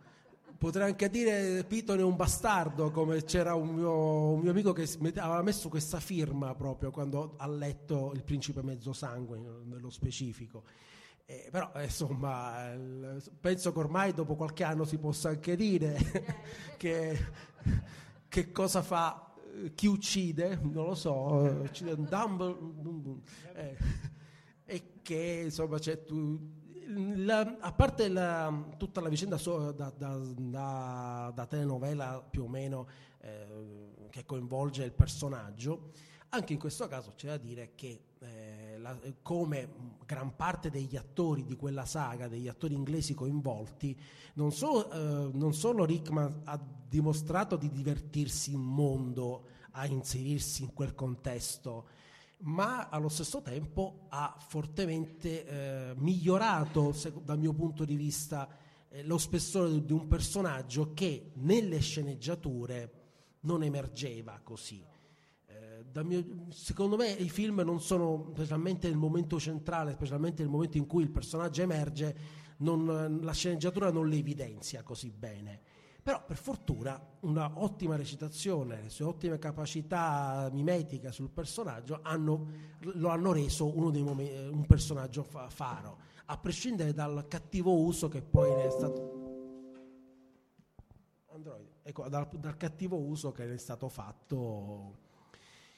E se hanno abilitato una- appunto, un uso non, proprio, non, non felice eh, del, del personaggio in- nella saga potteriana, addirittura riesce secondo me a nobilitare una delle peggiori operazioni cinematografiche della storia del cinema, che è il Robin Hood di Kevin Reynolds con, eh, con, con Kevin Costner, e magari che fosse Kevin Reynolds il regista, esatto, che veramente mh, definire terribile è poco. Eh, sapete quando, ci- quando Hollywood mette in campo soldi, energie, risorse, la montagna che partorisce il topolino. E in questo caso lo sceriffo di Nottingham, anche lì, d'accordo, a Costner è facile rubare la scena dal punto di vista recitativo, eh, anche- eh, ba- basta mettergli BB-8 per dire, un, un droide, eh, per- per- però in questo caso, ecco, anche lì io quel film lo salvo solo per lo sceriffo di Nottingham, eh, per- solo perché dimostra in quel caso non solo di pagarsi il mutuo, ma di crederci ma non, non completamente, di far capire sì sono qui per sbaglio, mm, soccorretemi, qua- sembra quasi ogni tanto di vedere con, le- con un SOS con le, con le palpebre, come dire sì sono qui, eh, però aiutatemi. eh, Emanuele, proprio parlando di questo, volevo intervenire un attimo perché io penso che a parte. Ma cos'è? Ah, ma eh, a parte che per, lo per il ruolo dello sceriffo di Nottingham, se non sbaglio, ha vinto sicuramente il BAFTA e forse anche l'Oscar, o è stato candidato all'Oscar, non mi ricordo. Sicuramente la nomination, però non mi ricordo. Esatto, però il BAFTA l'ha vinto. Ma stavo proprio pensando alla difficoltà di dare un'interpretazione così valida recitando, esatto, recitando con una persona che invece eh, recitava in maniera assolutamente assurda, quindi doppiamente bravo secondo me in questo ruolo. Come recitare davanti a un green screen alla fine. eh. No, forse peggio, è meglio il green screen da un Però- certo punto di vista. recitare davanti a una è più facile forse recitare davanti a una mela com- come si fa nei- quando si fa il, il motion capture no? si mette il personaggio Eh, eh, ora in questo caso per esempio se si ricorda una prestazione che invece non fu brillante non di Rickman ma per esempio Iwan McGregor nella famosa famigerata seconda trilogia dei prequel beh, lui non riuscì completamente eh, a entrare nella logica del recitare davanti al nulla. In questo caso non davanti a un attore cane ma davanti al nulla. Quindi sì, ehm, anche straordinaria questo aspetto, cioè ok, io sono un professionista così valido, così capace che in quel momento io mi, mi immergo in quel personaggio, non col metodo, attenzione perché gli attori statunitensi non sono attori di metodo, metodo Stanislaschi che inserisce, ti fa vivere il personaggio nelle sue emozioni profonde. Rickman è sempre un attore attore e si vede che c'è l'acting, c'è la recitazione. Io, lo- io da questo punto di vista l'ho sempre considerato molto simile a Gary Oldman come eh, tipologia, cioè eh, il, il- vero attore di mestiere, nel senso che riesce perfettamente a calarsi nel personaggio per quello che può servire e poi come finisce di recitare esce tranquillamente dal personaggio, Cioè, lo fa proprio come mestiere ma con grande abilità. Sì, non è sicuramente della scuola De Niro o della scuola di- statunitense. Comunque sì, ho controllato, il regista sì, è Kevin Reynolds e, ha vis- e, eh, Rickman ha vinto il BAFTA proprio per, per quel ruolo. Se- Sicuramente, ecco, mh, cioè, tu dicevi non, non stava pagando il mutuo, probabilmente ha pagato il mutuo anche di tanti altri che in quel film non, non hanno, hanno preso di più ma non, non- non se lo meritavano, insomma, quindi ha, ha contribuito anche ai, ai loro di mutui più che al, che al suo. Questi diciamo, sono poi eh, ci sono un paio di altre caratterizzazioni, ne parlavamo prima con Gino per esempio, eh, che però eh, solo se si sono visti i film in lingua inglese. Io non ho un ricordo netto di Marvin, l'androide paranoico, il, del robot paranoico della guida galattica, perché l'ho visto la prima volta in italiano e non so se ho mai visto quel film in inglese, sinceramente. Eh, mentre ho visto il Brucaliffo nel odioso film di, di- di- lì per fortuna c'è stato anche un po' di motion capture che ha consentito di vedere recitare Rickman. Però se devo, se devo identificare tre ricordi fondamentali tre momenti che ah, poi da un, da un punto di vista meramente soggettivo eh, mi ricordano Rickman sono quei i tre che ho citato ovviamente. Poi vabbè aggiungiamo in tema trecchiano Gino ha qualcosa da aggiungere ovviamente Io sì, è mia abitudine spegnerlo quando non parlo in modo che non prende rumori. Eh, io, Alan Rickman, devo dire, il mio ricordo principale è quando è morto e ho scoperto che non era l'attore di eh, Severus Snape, ma ah, ha fatto anche questo. E beh, però effettivamente Ora che ci ripenso, sì, c'è qualcosa in, in come erano interpretati quei due personaggi. Cioè, ah, ma ha fatto anche questo. Ah, però ha fatto pure questo. Eh, Purtroppo la mia scoperta vera di Alan Rickman è, è avvenuta quando era troppo tardi. Non del tutto troppo tardi perché per quello che riguarda la sua produzione, cioè la sua, le sue interpretazioni cinematografiche, abbiamo per fortuna i DVD. Troppo tardi per poterlo andare a vedere a teatro, sicuramente. Troppo tardi per invitarlo a una convention. Vabbè, eh, troppo tardi per- quantomeno per sognare di invitarlo a una convention. e piano piano ho ricostruito un filo di, di personaggi che mh, tutti quanti, appunto, non essendo mai o quasi mai protagonisti, comunque davano quella nota strana nei film. Uh, cioè, per esempio, ehm, se possiamo vedere un pezzettino di, eh, di Galaxy Quest. Tutti voi conoscete Galaxy Quest, il, il, uh, l'unico film di, de, dell'universo di Star Trek fatto bene negli ultimi vent'anni e l'unico fedele al, allo spirito di Star Trek. Ecco, e... Mm-hmm. Se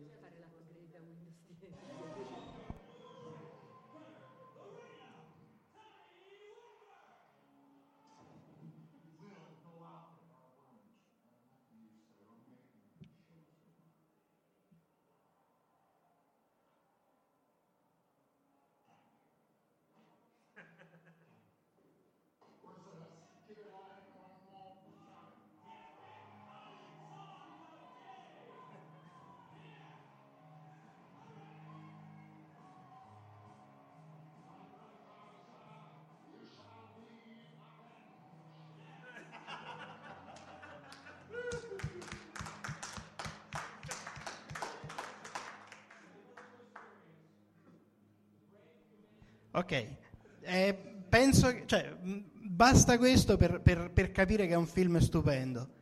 Eh, l'ultima battuta, that guy can act.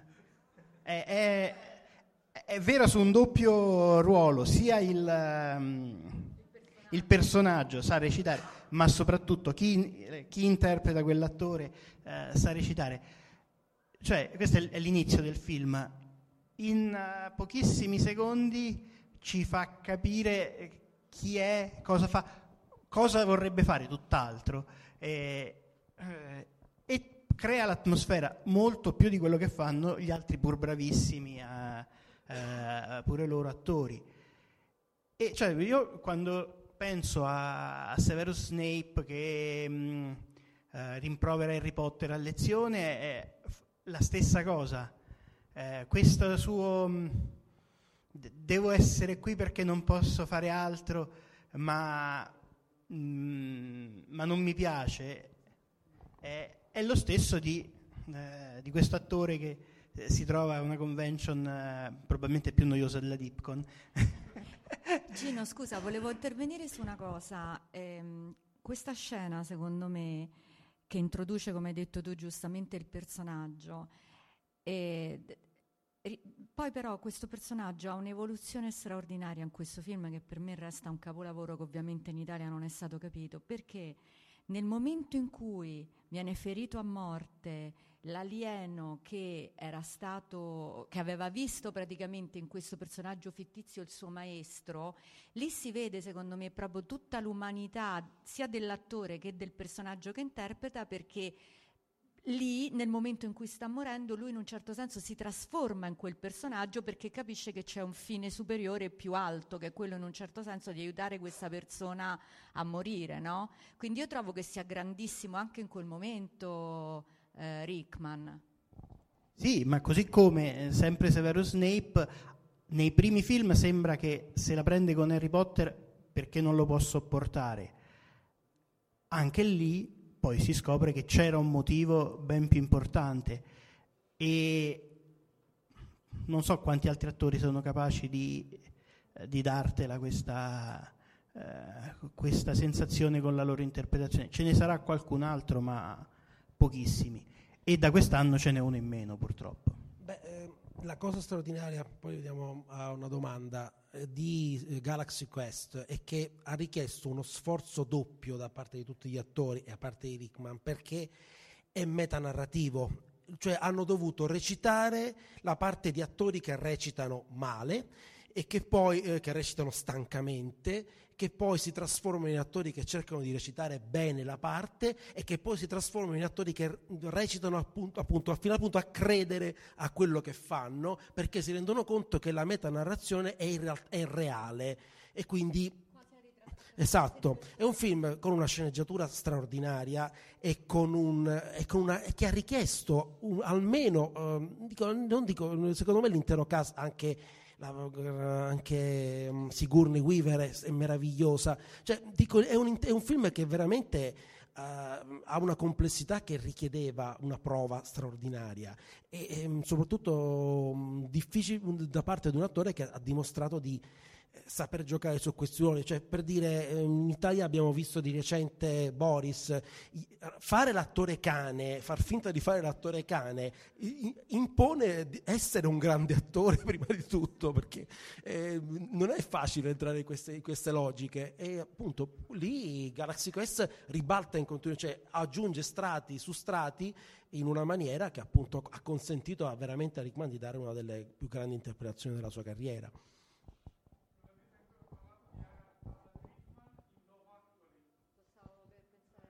Perché non era in realtà un topic, però... Vuoi dire qualcosa tu al riguardo?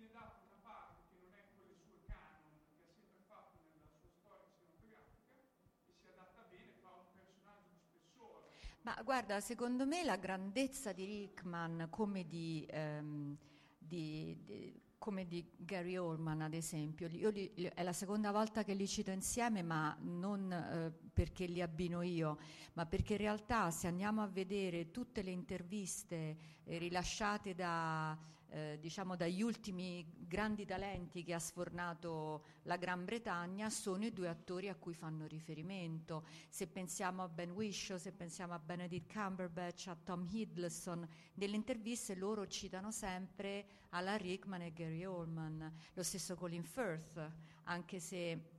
Non so se avete visto, ad esempio, che sia Cumberbatch che Tom Hiddleston lo imitavano in maniera molto affettuosa, tra l'altro. E Love Actually, mm, io non, so- non lo definirei però, mm, personalmente un ruolo eh, diverso da quello che era solito fare, perché secondo me la grandezza di Rickman, di Rickman è proprio quella di eh, poter recitare ehm, in qualunque ruolo, eh, come, mm, cioè, da ruoli comici a ruoli drammatici, grande attore anche di teatro aveva veramente tutte le sfaccettature che servivano e la, la cosa mh, s- mh, strana secondo me è il fatto che lui è arrivato a recitare tardi.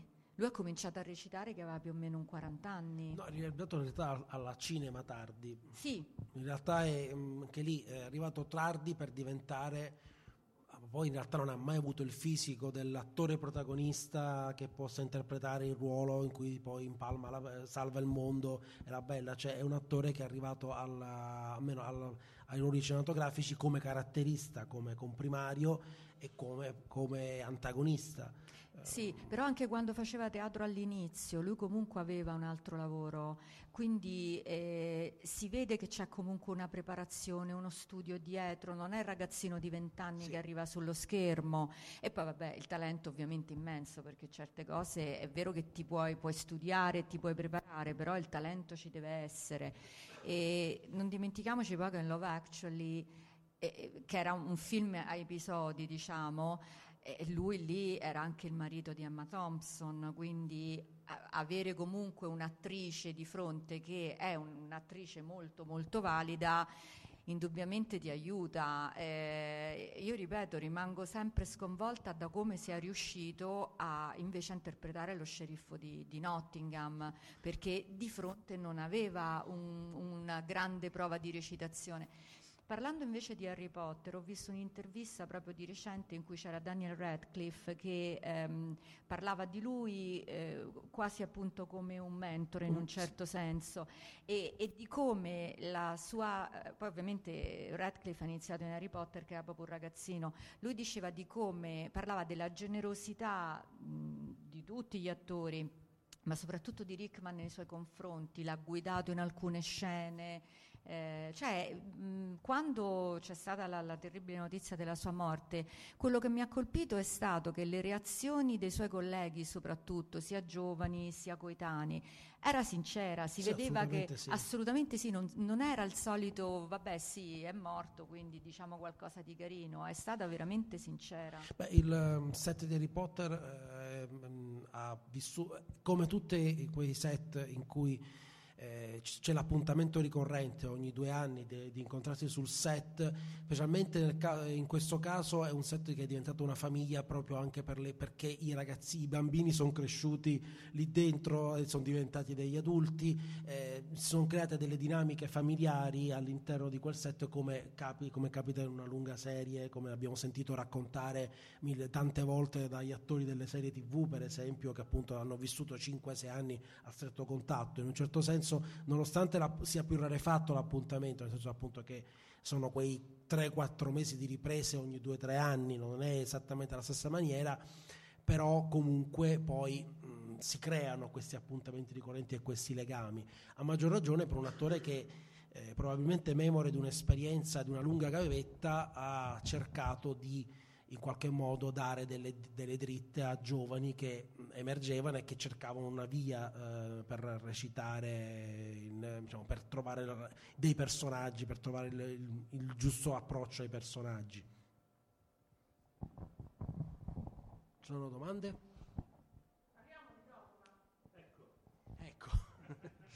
Di- ecco, par- veramente una parte fantastica perché lì fa metodo la voce di Dio e ci sono delle scene in cui riesce a essere sarcastico da morire tipo l'ingresso che si presenta con il fuoco, col fuoco, le fiamme e lei lo spegne con una- un estintore che come, come un preludio comico e dice che sul set la cosa che non mi dice spaventato di più dice questo grande attore shakespeariano e la cosa che mi piace di più è poter indossare questa specie di uniforme sotto il costume che questo lo rendeva sessuato.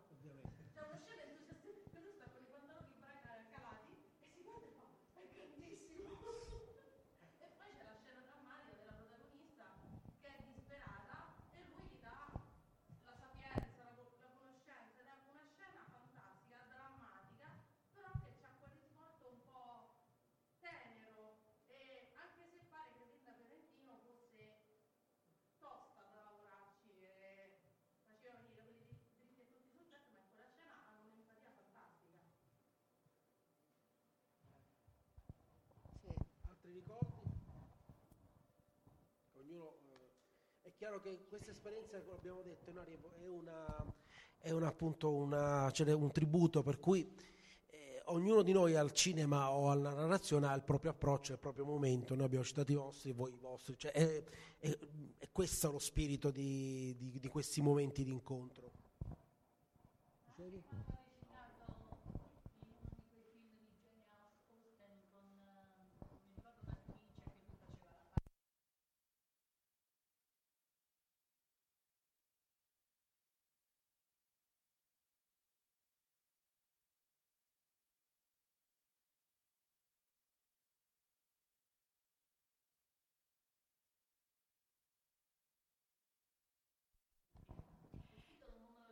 Ragione e sentimento.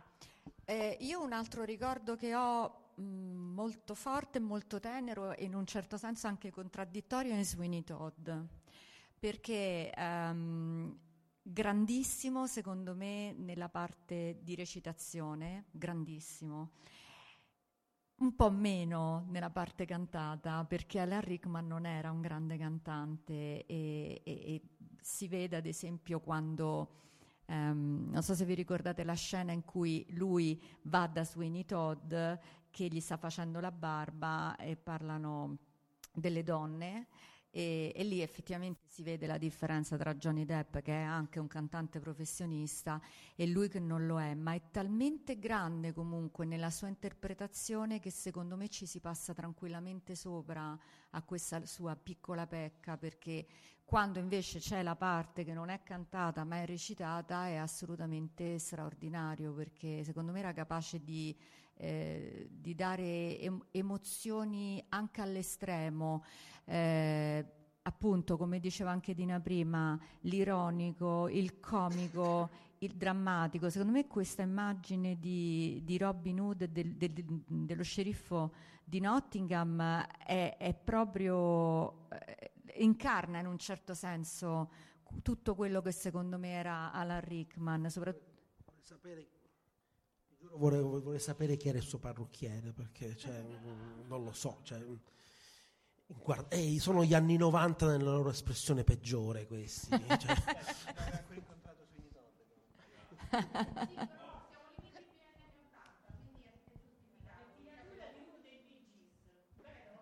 è vero, è vero. Non so se vi ricordate mm, il principe cercamoglie, sembra che abbia preso il soul glow, là, quella, quella lacca tremenda. E poi eh, ricordiamo anche, secondo me, la- la- l'assoluta grandezza della voce di Alan Rickman, oltre alla presenza scenica, eh, uno degli attori indubbiamente che aveva la, la voce più bella di, di- di tutti i tempi, oserei dire. E poi un'altra cosa che, che secondo me vale la pena ricordare è stata in fin dei conti la sua grandezza anche per come se n'è andato. Nel,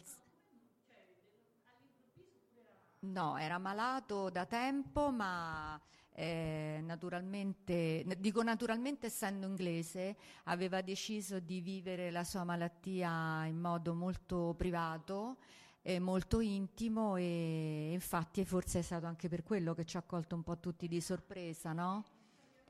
Non si sa, come esattamente come David Bowie, che poi, di cui parleremo domani.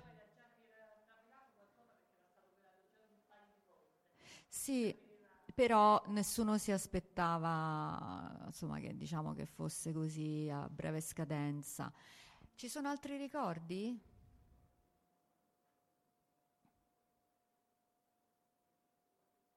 No. C'è qualcuno che è riuscito mai a vederlo in un'interpretazione che gli è piaciuta poco, che non gli è sembrata all'altezza per i suoi standard? No. No, io ehm, ricollegandomi a quello che diceva Emanuele all'inizio, non, non sono proprio una patita di film d'azione, nel senso, cioè dipende. Ad esempio i film d'azione tipo Indiana Jones, queste cose qui, sì, i film quelli Die Hard li ho visti tutti, però non, li vedo come passatempo, diciamo in un certo senso. Quello che mi ha colpito di quel film è stato proprio che dopo i primi dieci minuti io ho pensato, ma io tifo per il cattivo, nel senso che era lui che rubava la scena, obiettivamente, è quello. Io poi adesso non mi riesco a ricordare il titolo, ma io sono quasi sicura di aver visto un film in cui lui faceva il cowboy. Se lo ricorda qualcuno? Ecco, in Australia, esattamente. E anche lì era bravissimo. Io mi ricordo di averlo visto in originale, anche lì comunque faceva un po'... Eh? Tom- esatto. 5, sì. E, mh, anche lì mi, mi ricordo l'accento e tutto quanto, insomma non era, non era niente male anche là.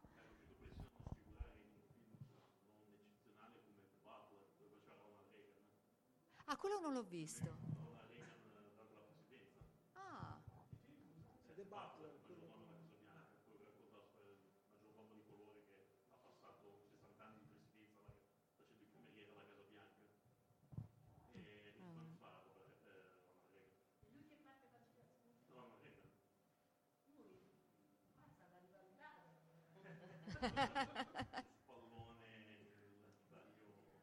Quindi ce l'aveva come vizio que- quello di interpretare il ruolo di attori cani.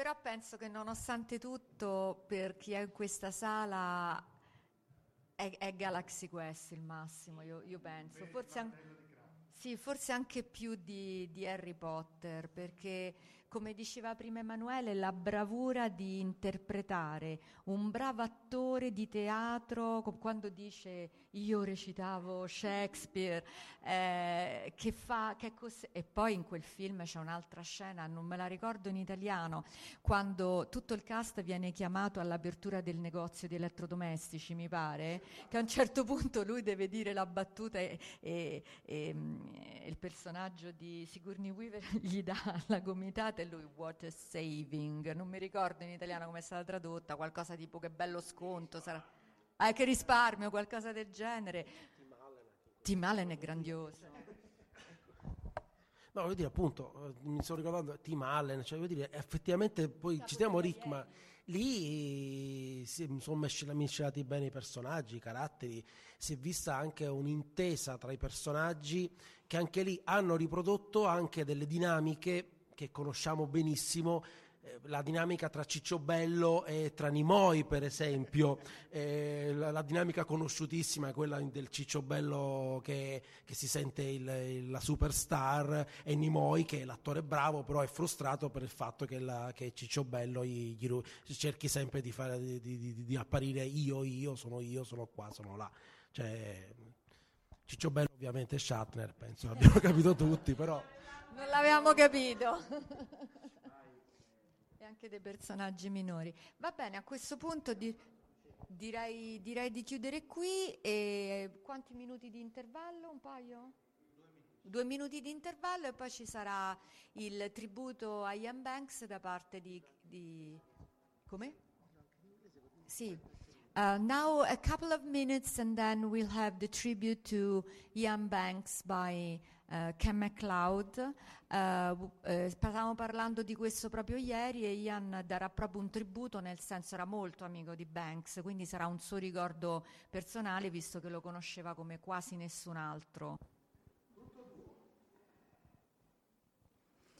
Allora, ehm, quando ehm, Ken MacLeod ehm, mi ha detto che era contentissimo finalmente di venire alla Dipcon perché erano tre anni che ci stavamo provando e a un certo punto mh, sapevamo che era molto molto amico di Ian Banks, tant'è vero che hanno scritto anche un libro di poesie insieme. Per cui a Francesco Verso è venuto in mente di chiedergli se eh, gli andava di fare un- proprio un tributo, nel senso all'amico. Eh, ovviamente parlerà anche di Banks come scrittore, ma soprattutto all'amico. E devo dire che lui ha accettato immediatamente di farlo. Quindi eh, adesso cedo subito la, la parola a lui e, e per questo tributo a Ian Banks. Thank you, thank you, Flora. Um, right, can we swap seats actually, so we can use the prop there? It's easier than holding it.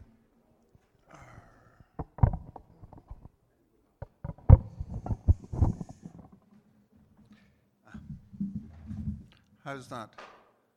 It's not working. no, ma- I'll just hold it. No. Uh, how's that? Can everyone hear me all right?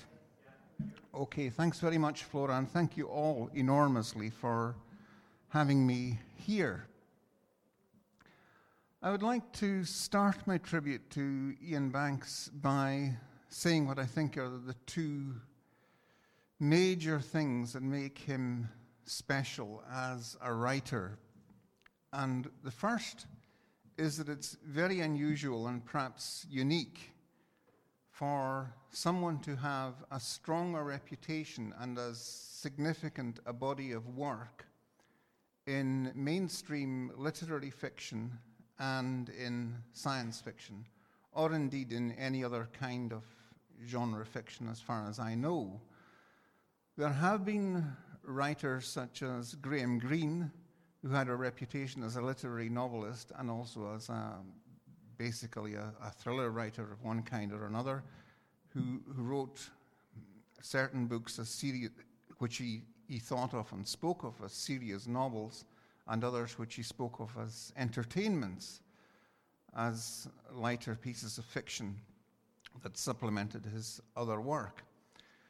And Iain didn't have that approach at all. He, his attitude to both types of novel, both types of writing was equally committed, equally serious, equally professional.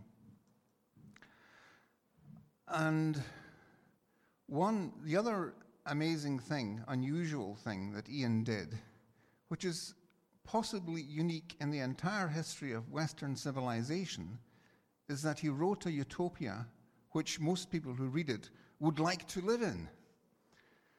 I mean, nobody with any sense wants to live in Thomas More's utopia or in Plato's utopia. And I have serious doubts about even William Morris's utopia, not to mention the great Ursula Le Guin's Anarres, which admittedly is not presented as a utopia. But everybody, or almost everyone who has read the culture novels, would move there in a heartbeat if they could.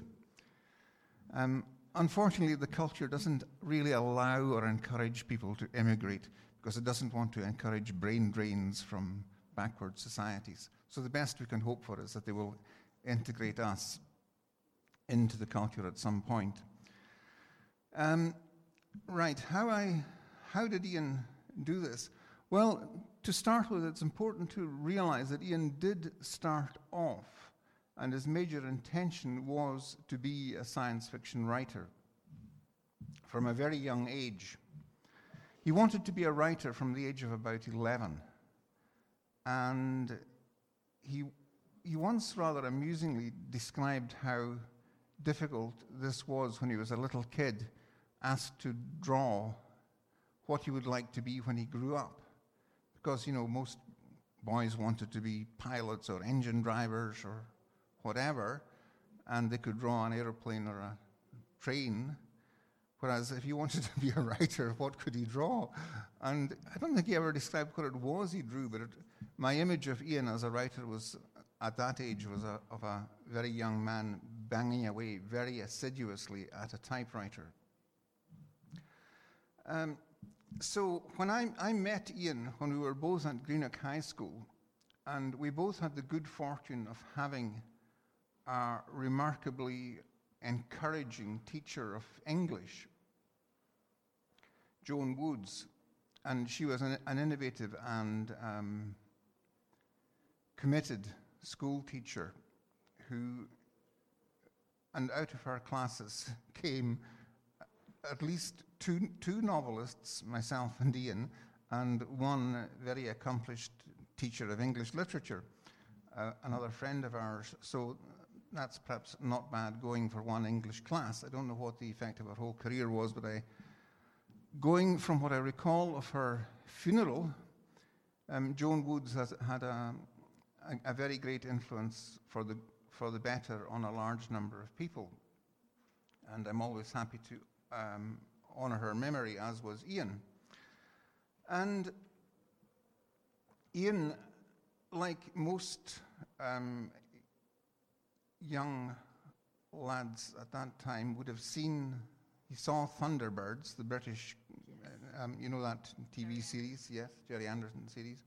And he also saw Star Trek, which inspired him a lot we used to have a joke that we could believe, the things you could believe in Star Trek were the warp drive and the matter transmission. What we couldn't believe were those doors that opened automatically as you walked up to them. Uh, we were sure they would just bang shut on your nose like that, sorry. um, anyway, I met Iain when we were both in our mid teens at Greenock High School, and we both read science fiction. And we became friends kind of.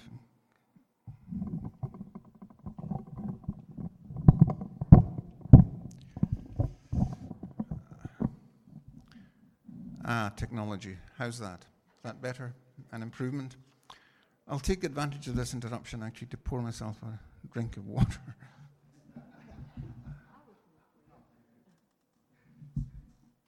right. Um, so Iain st- when Iain started writing, he actually wrote uh, some very amusing little stories in his school exercise books and uh, illustrated them with uh, complicated pictures in the manner of Terry Gilliam's um, graphics for Monty Python's Flying Circus, another huge influence on all British writers of that age. Um, by cutting out pictures from Sunday color magazines and so on and combining them in, in uh, amusing and dis- variously disgraceful ways. And uh, yeah, so I knew him as a kind of at least aspirant writer from a very early start. And his, by the time he was, I think, in his final years at school, he started, or, or possibly his first years at university, Stirling University. Iain started a very long novel which has never seen print and hopefully never will. It was called TTR, which supposedly stood for the Tashkent Rambler, and it certainly did ramble.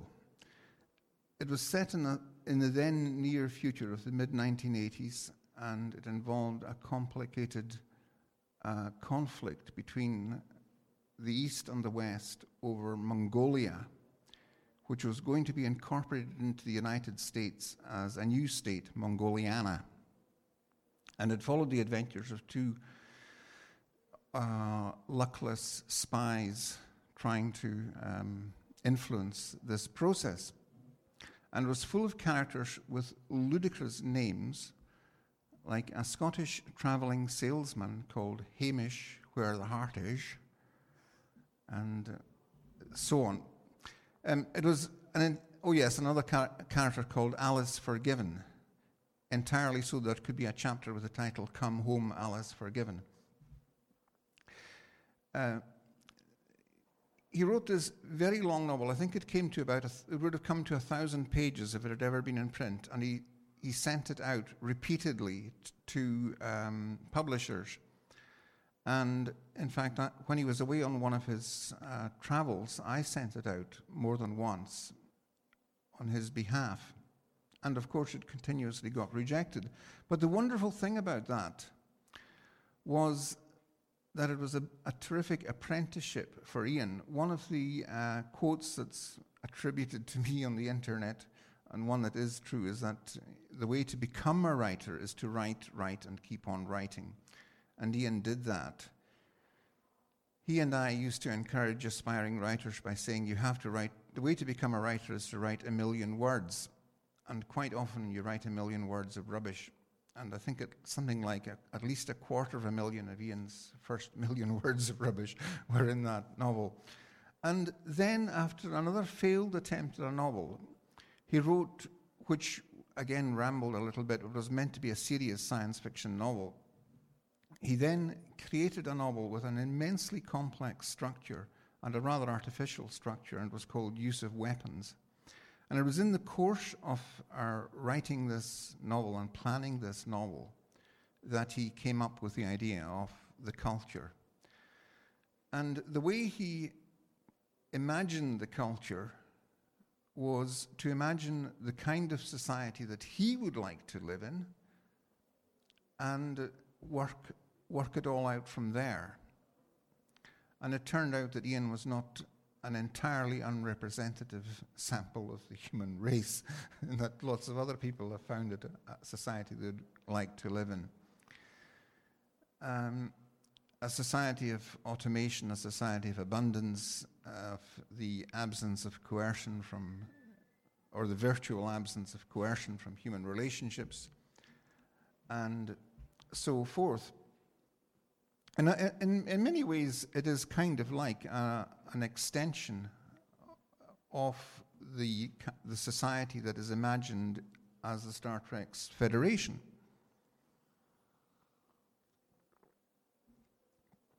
And although it's a utopia, it comes into existence by um, fairly mundane means. Iain had a long standing conviction that the mere process of expanding into space and living in space would impose necessities on the, the kind of societies that could exist as space colonies, whether on the surfaces of other planets or in or some kind of orbital habitat. And that was what he loosely described as anarchy without and socialism within. That because inside this, the, the self contained habitat, you'd have to have a fairly planned um, environment.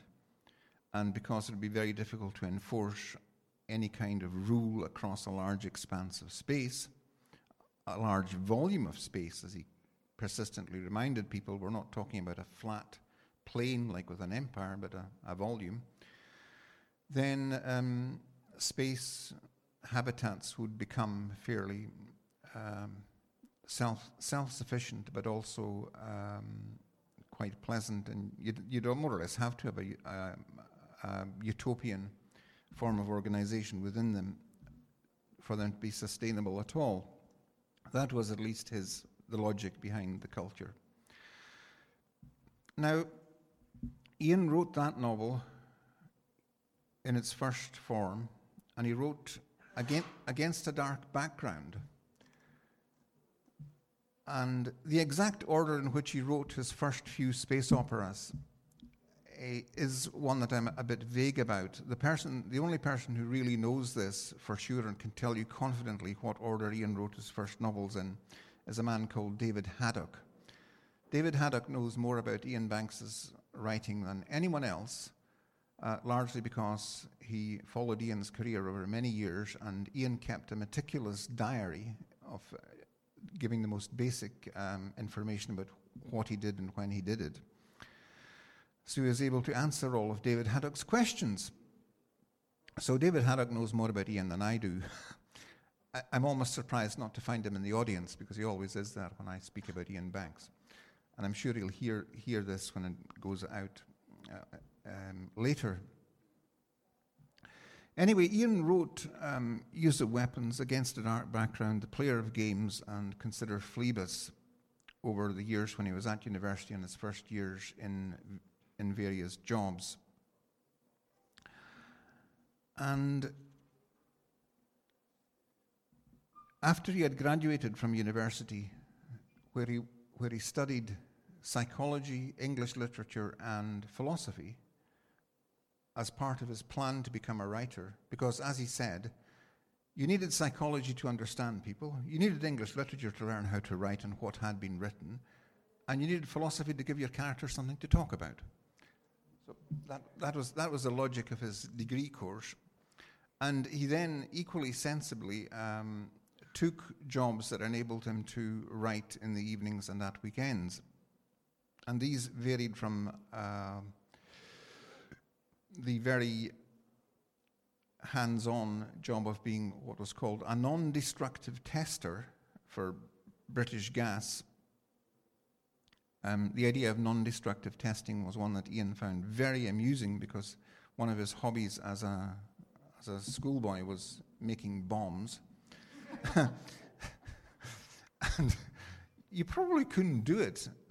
You couldn't get away with doing it nowadays but Iain used to make pipe bombs, lead pipe crimped at the ends, filled with sodium chlorate and sugar, weed killer and sugar, and make a fuse from a straw filled with the same material, light one end, and run very fast. and he, he once put on a demonstration of that at a, a dam, a, little lake.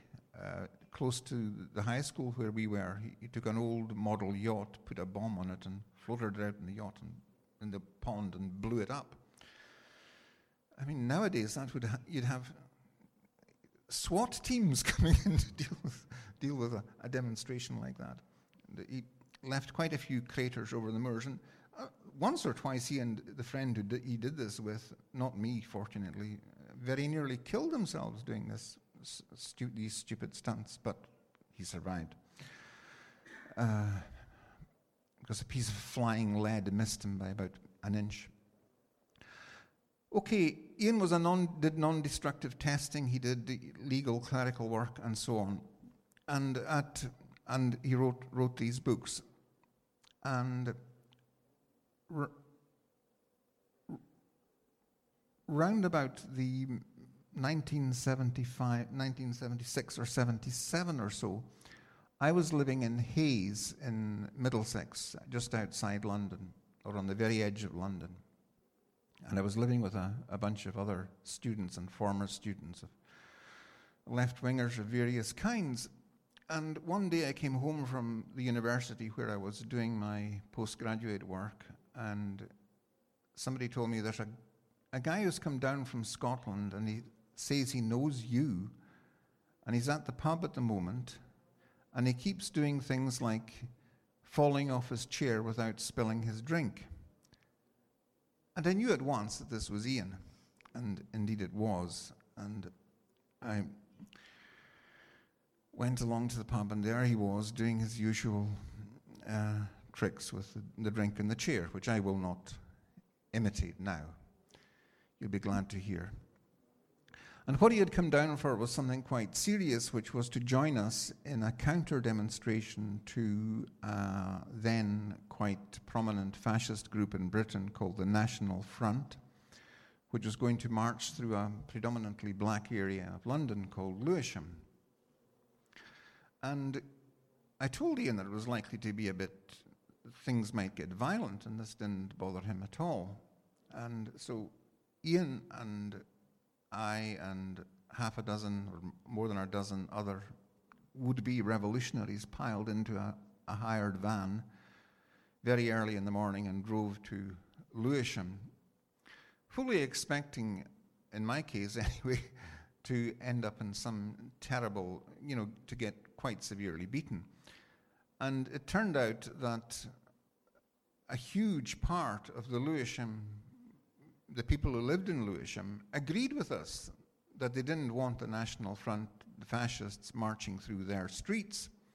So uh, an immense number of people, tens, possibly 100,000 people, turned out to block the streets.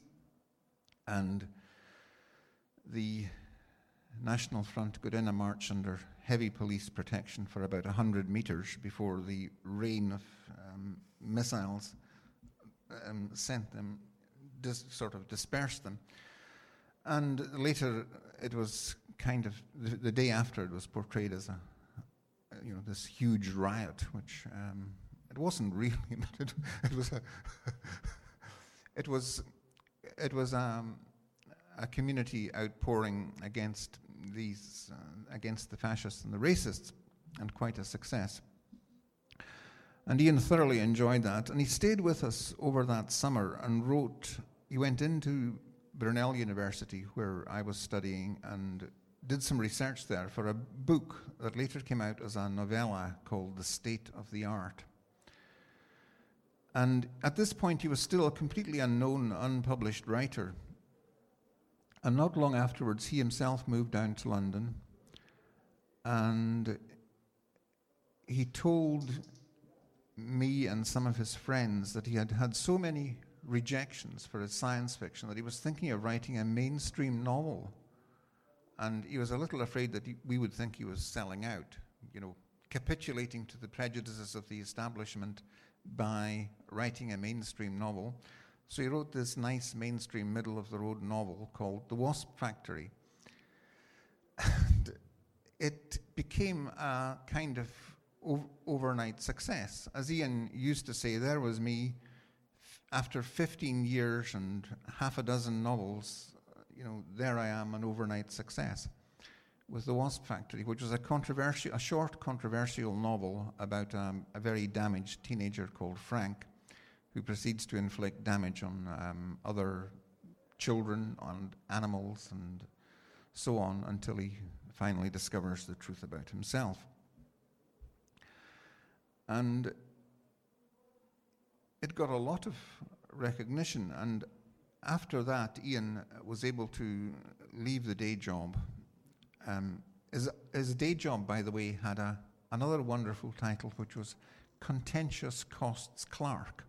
He worked for a law company and he um, was involved in the process of sorting out the distribution of costs between two sides in a legal case. And I worked there in a much more humble capacity as um, a data entry clerk. And occasionally we would amuse ourselves by looking through the law books. We were delighted to find that the British legal code still includes, as a possible punishment, being sent to Australia. and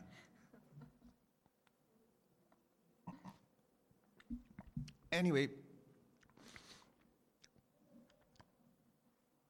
he wrote um, when he, one, he sort of followed up the Wasp Factory with a, a book called Walking on Glass, which is partly fantasy, another called Canal Dreams, and a third called The Bridge. These were all presented as mainstream novels, but um, while they managed to fool the border guards of the review columns and the literary establishment, they didn't fool science fiction fandom for one minute.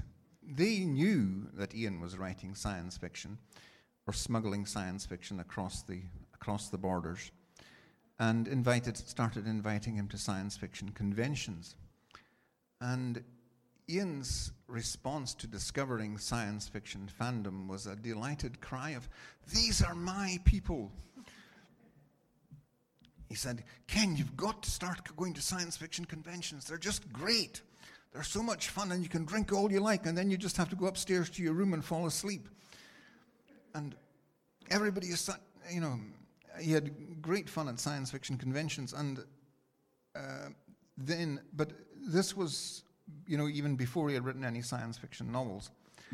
And he came up with the idea of writing, uh, you know, rewriting his the last of his first draft science fiction novels, Consider Phlebas, which was published uh, f- quite famously under the, the name Iain M. Banks, because he was he decided to use his middle initial to distinguish the science fiction from the mainstream, and a, a, a decision that he occasionally later thought might have um, might not have been such a a good one. He, d- he wasn't sure.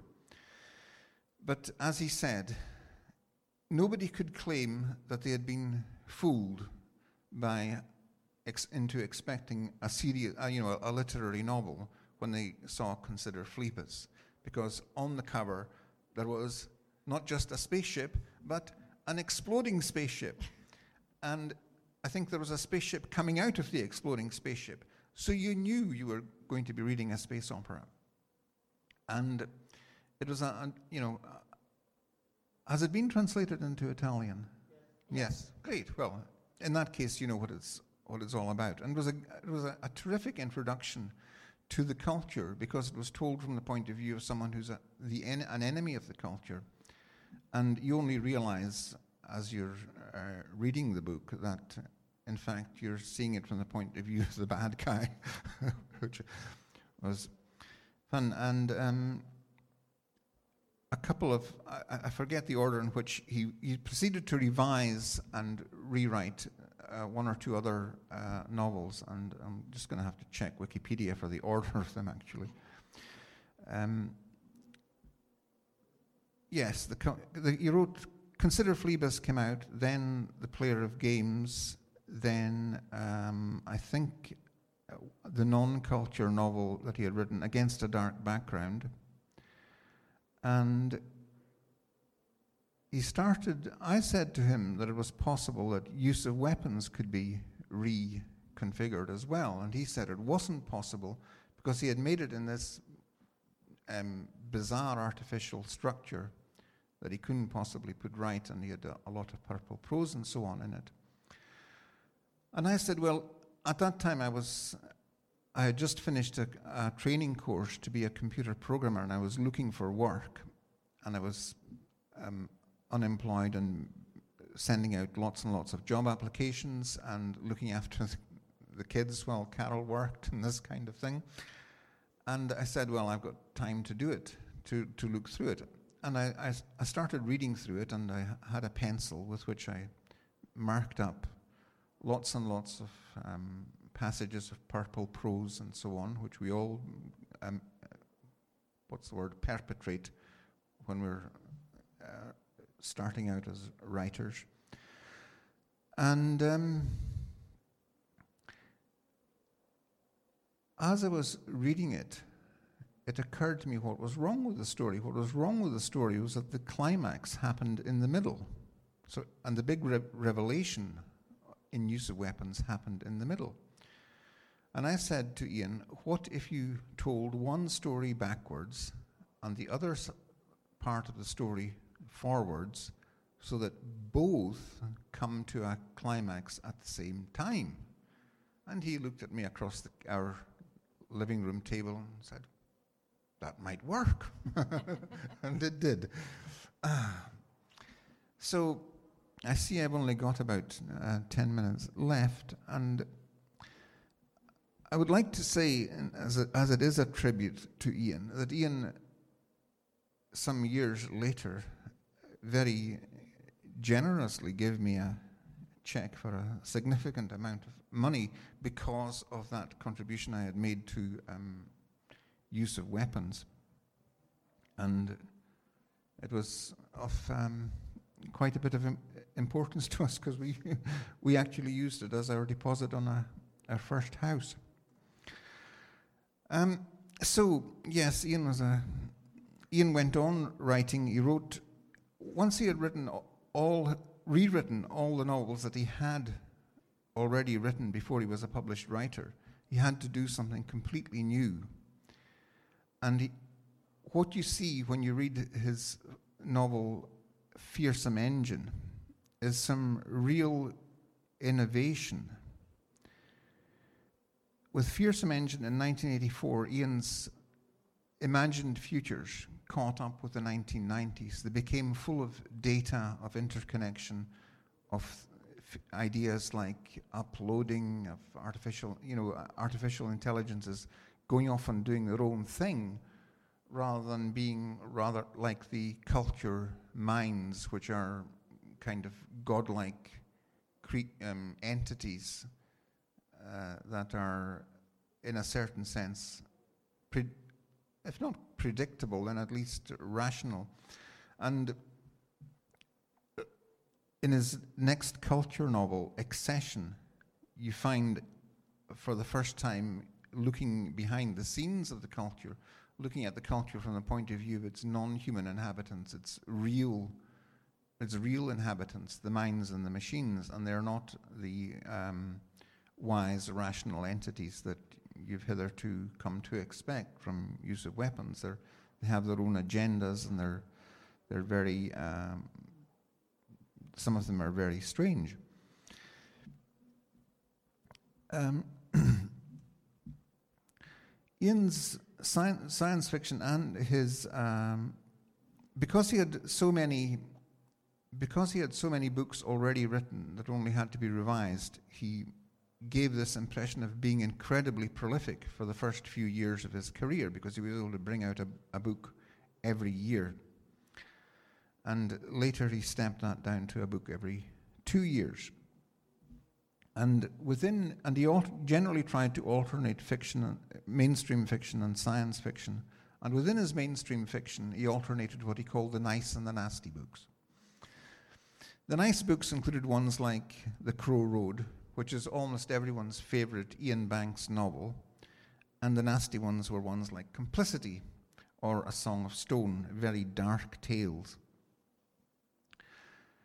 And he, th- th- I think through them all, you, you found the same sensibility, which was very humane. It was based on a philosophy that was humanistic, that was, in the, philosophical sense, materialist. He didn't believe in a supernatural world, uh, only in the, the nature that we all know and all its extensions and possible implications. And he said that in different ways in, in different books and quite explicitly in several of his poems.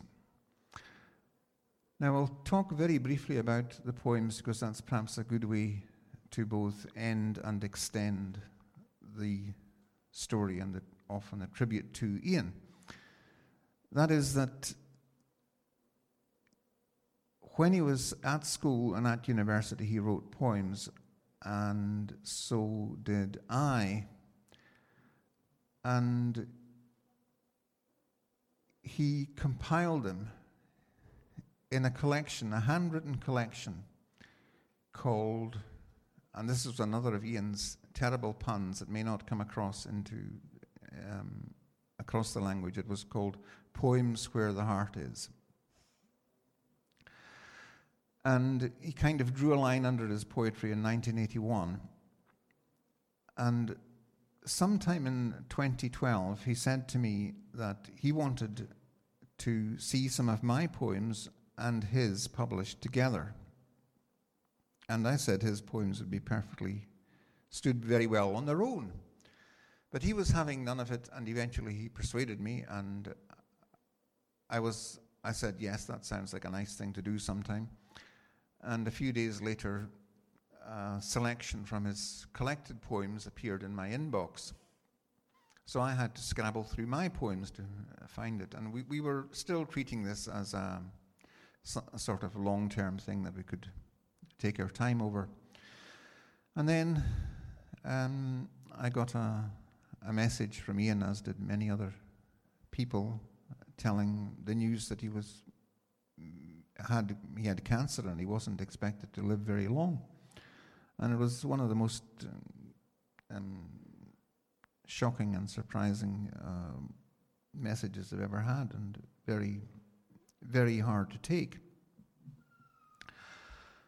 And Iain's response to this diagnosis was to put, as it were, the last burning flame of his fury at the uh, situation he had found himself in into his last novel, The Quarry, and to put some more work into his poems.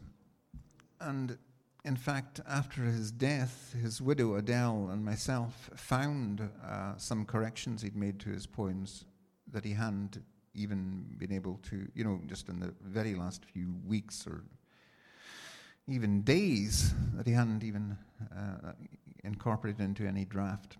So, yeah, that, that volume came out in uh, 2014 poems by Iain Banks and by myself and it was very nicely produced and is quite a tribute to him. And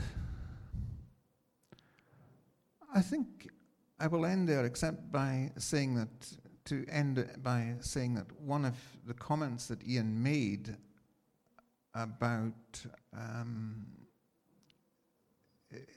being in the situation he was, of knowing he was going to die, and what a kind of arbitrary thing it was, was that at least he didn't have to worry about why God had done this thing to him. What had he done to deserve this? because he didn't believe in God, so it didn't matter. It was just random chance.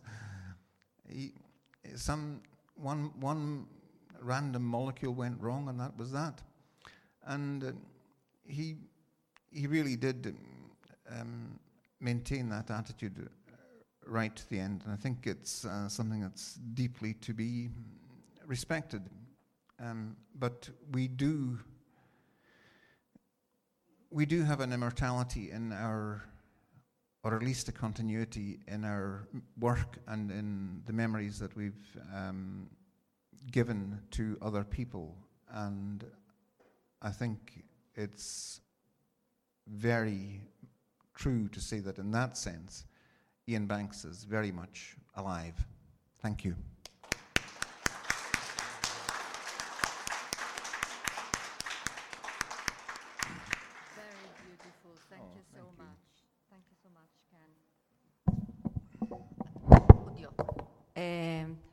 Direi che è stato veramente un ricordo toccante perché personale, molto personale e mm, eh, con degli aspetti probabilmente di Ian Banks che non conoscevamo e, e che in realtà poi ha riguardato un po' tutto il corso della sua vita e della sua carriera. Quindi eh, thank you so much Ken, thank you so much and uh, eh, oh sorry, yes.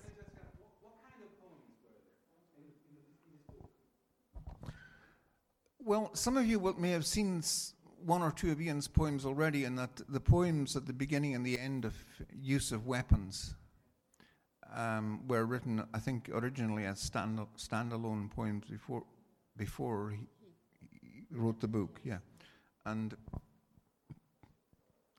some more of his poems were incorporated in A Song of Stone.